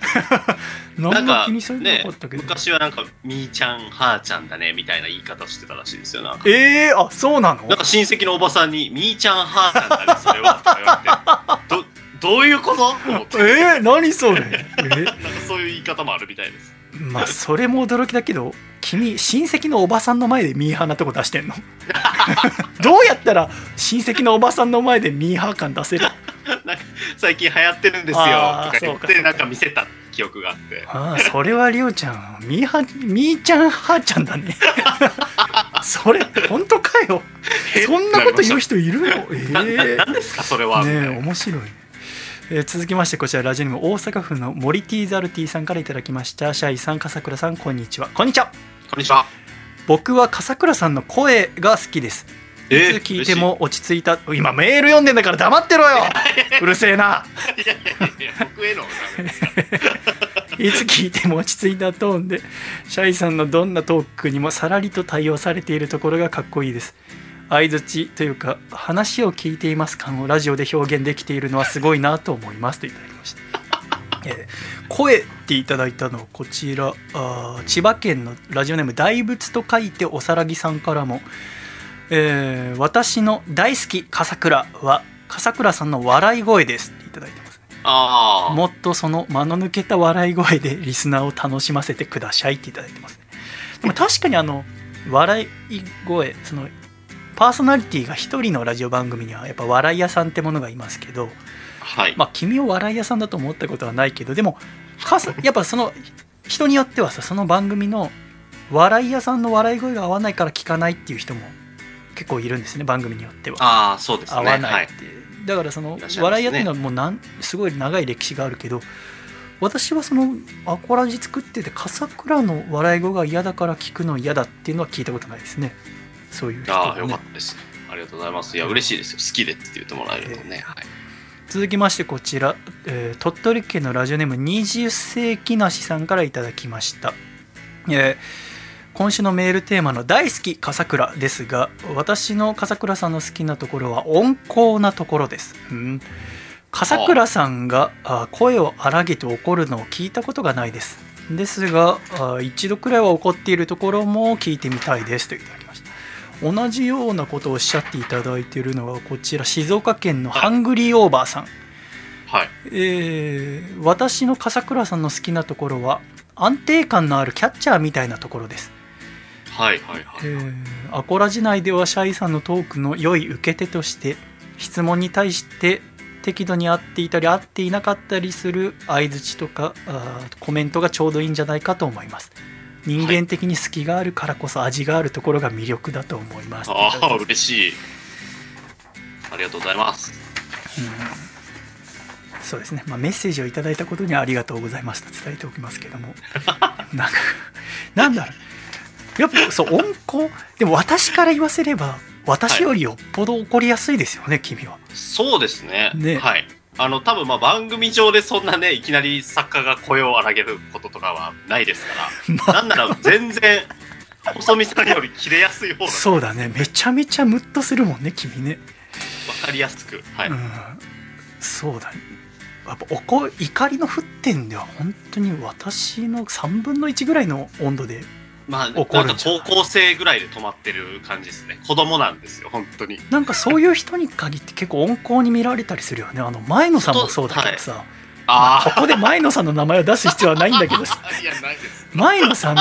でパッと見をだから旗から見るとあんま分かんないんだろうね多分、はい。でももう分かるよね。なんか分かんだよね。ムッとする感じ。はい。だから前野さんが私に対してなんか怒ったりとかしたことはないけど、はいそのこの間ムッとしちゃってさみたいなした話はなんか時々お伺いするんだけどさ、はい。その時には笠倉と一緒だと思うだからちょっと前野さんにそういうシンパシーを感じた時はありましたあそうだよね彼は。してだから子供る彼の。がさ、はい。い、てさで怒りやすいっていう。はい。すごい怒りの沸点低いよな。で別に声を荒げて怒ったりは今でもあんましないでしょ？怒った時も。まあしないですね。まあ子供がよっぽど悪いことししああまあ子供はねまあまあまあもう家ではねよく怒ってるから、ああのそれで嫁さんにさらに怒ってることに怒られるみたいなのはありますけどね。怒りすぎみたいなすぐ。ああでそこそうね。だからちょっと意外だったんだよね。これ笠倉さんの好きなとこ温厚なところだ。まあでもまあラジオ上でそう思うそれそうならまあそれでいいんだけどね。まあそうですね。あいいりがたんだけどですね。ね実際はそうじゃないってことだけ覚えておいてほしいんですよね。まあいろんな面がね。ありますよ人には。そうだね、えーこちらあラジオネームグッタケシーズグッタイミンさん北海道の方からは、えー笠倉さん笠倉さんのお付きの人シャイシャイ。僕は笠倉さんが大好きです、えーただこのご時世でリモート収録のため今年の夏場の笠倉さんの衣服の匂いがどんな仕上がりなのかよくわからないのが とっても残念です。懐かしいただきます。そうだね。まあ夏場そんなことも昔ありましたね。はい。あれは私がすぐ怒りましたね臭いっつって。ああれあれに関してはねもう全然ケアしてなかった。でもそっからやっぱ改善していきましたよね。あの、そうですね、T シャツの下にあの下着を着たりとかね、勉強になりましたよそうだね。いろんな現場でもすごく気を使うようになりましたし。やっぱ自分じゃ分かんないもんね。ね。私もそうだけどさ、えーこちら東京都ラジオネームキーちゃんにのいちご姫さん。シャイボーイさん笠倉さんこんばんシャイこんばんシャイコマンシャイ笠倉さんお誕生日おめでとうございます。ありがとうございます。私の笠倉さんの好きなところはおっとりしていて少しおっちょこちょいなところです。これからも優しい笠倉さんでいてくださいといただきました。ありがとうございます。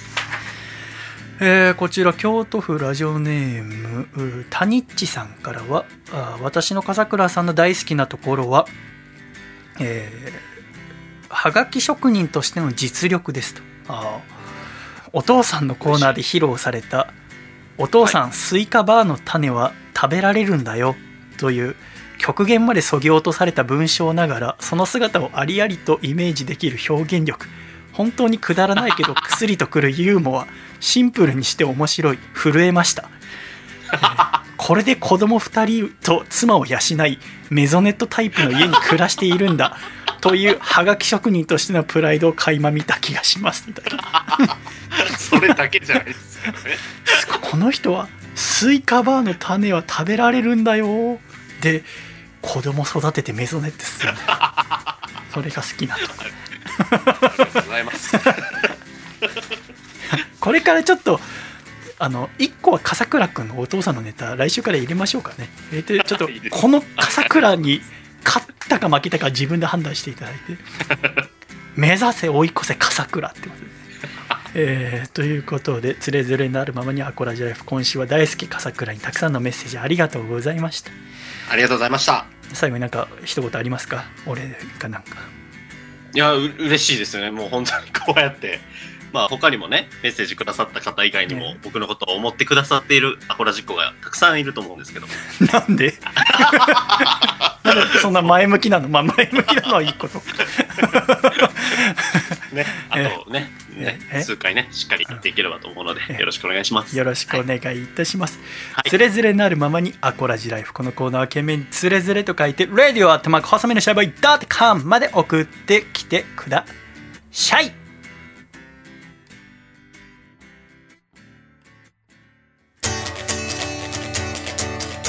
東京都ラジオネームジャーゲジョージさんからいただいた細身のシャイボーイがお父さんと仲直りする方法。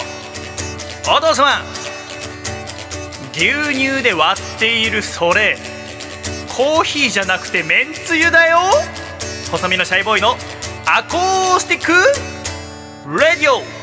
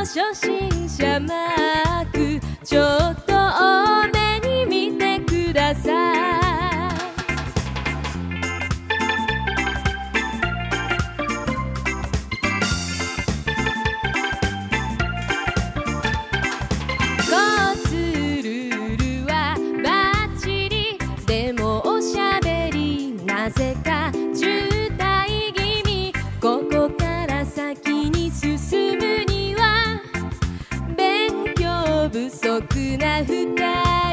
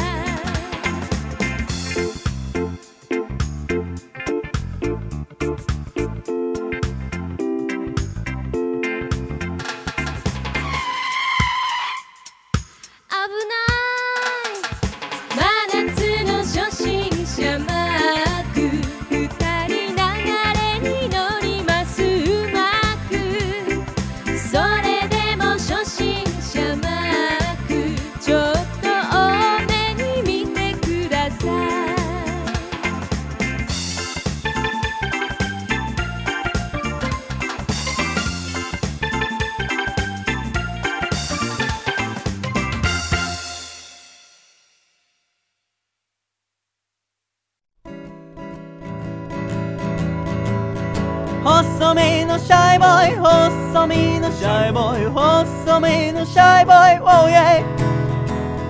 細身のシャイボーイ細身のシャイボーイルールールーフー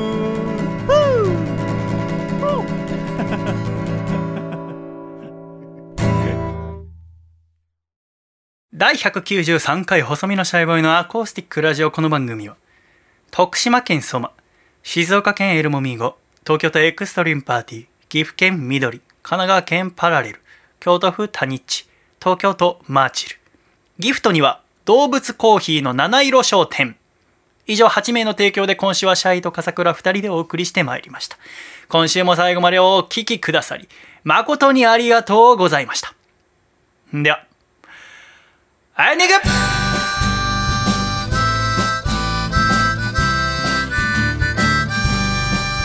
暖かいシャイということで第193回細身のシャイボーイのアコースティックラジオもエンディングでございます笠倉さん。はい。最後までありがとうございました。ありがとうございました。そしてお誕生日おめでとうございました。ありがとうございます。29歳か。はい。29歳ね。そうですね。20代最後あまあまあ20代最後まあ30代の方が楽しいからね。まあなんかどんどん楽しくなっていくんだろうなって思ってきました。そうだね、はい。年を重ねることが。えーまあ健康に気をつけて。そうですね。そこが一番。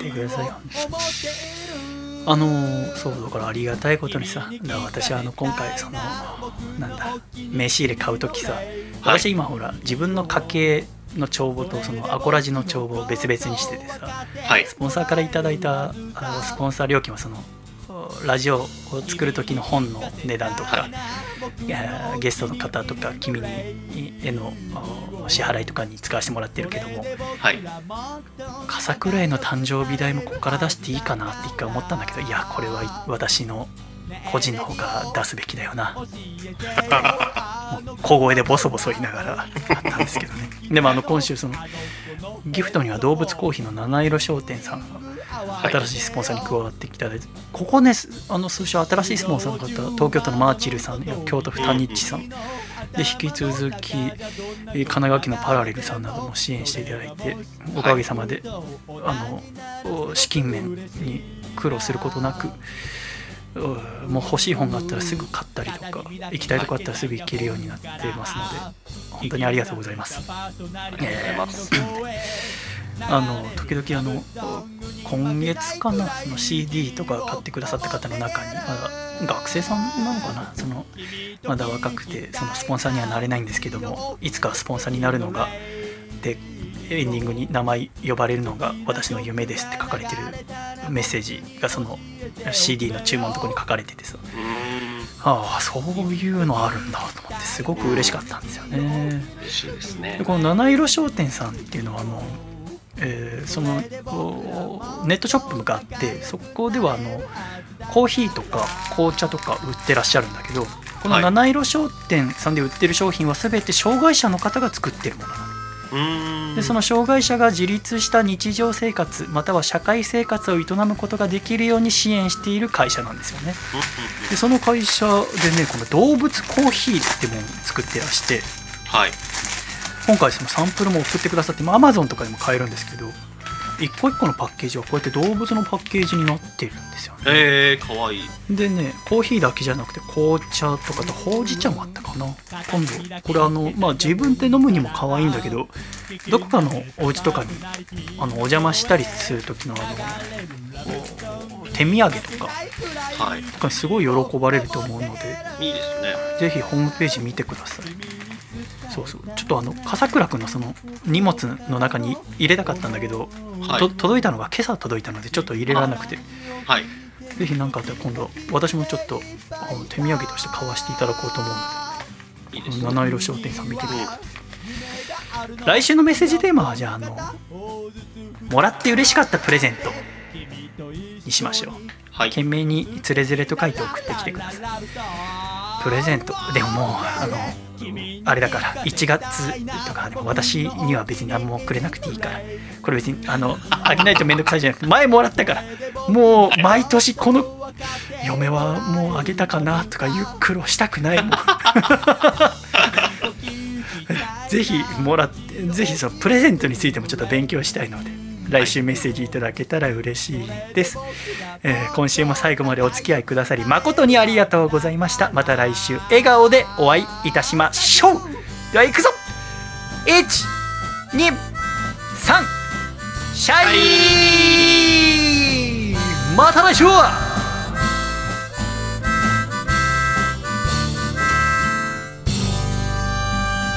歳の笠倉もよろしくお願いします。はいだったね。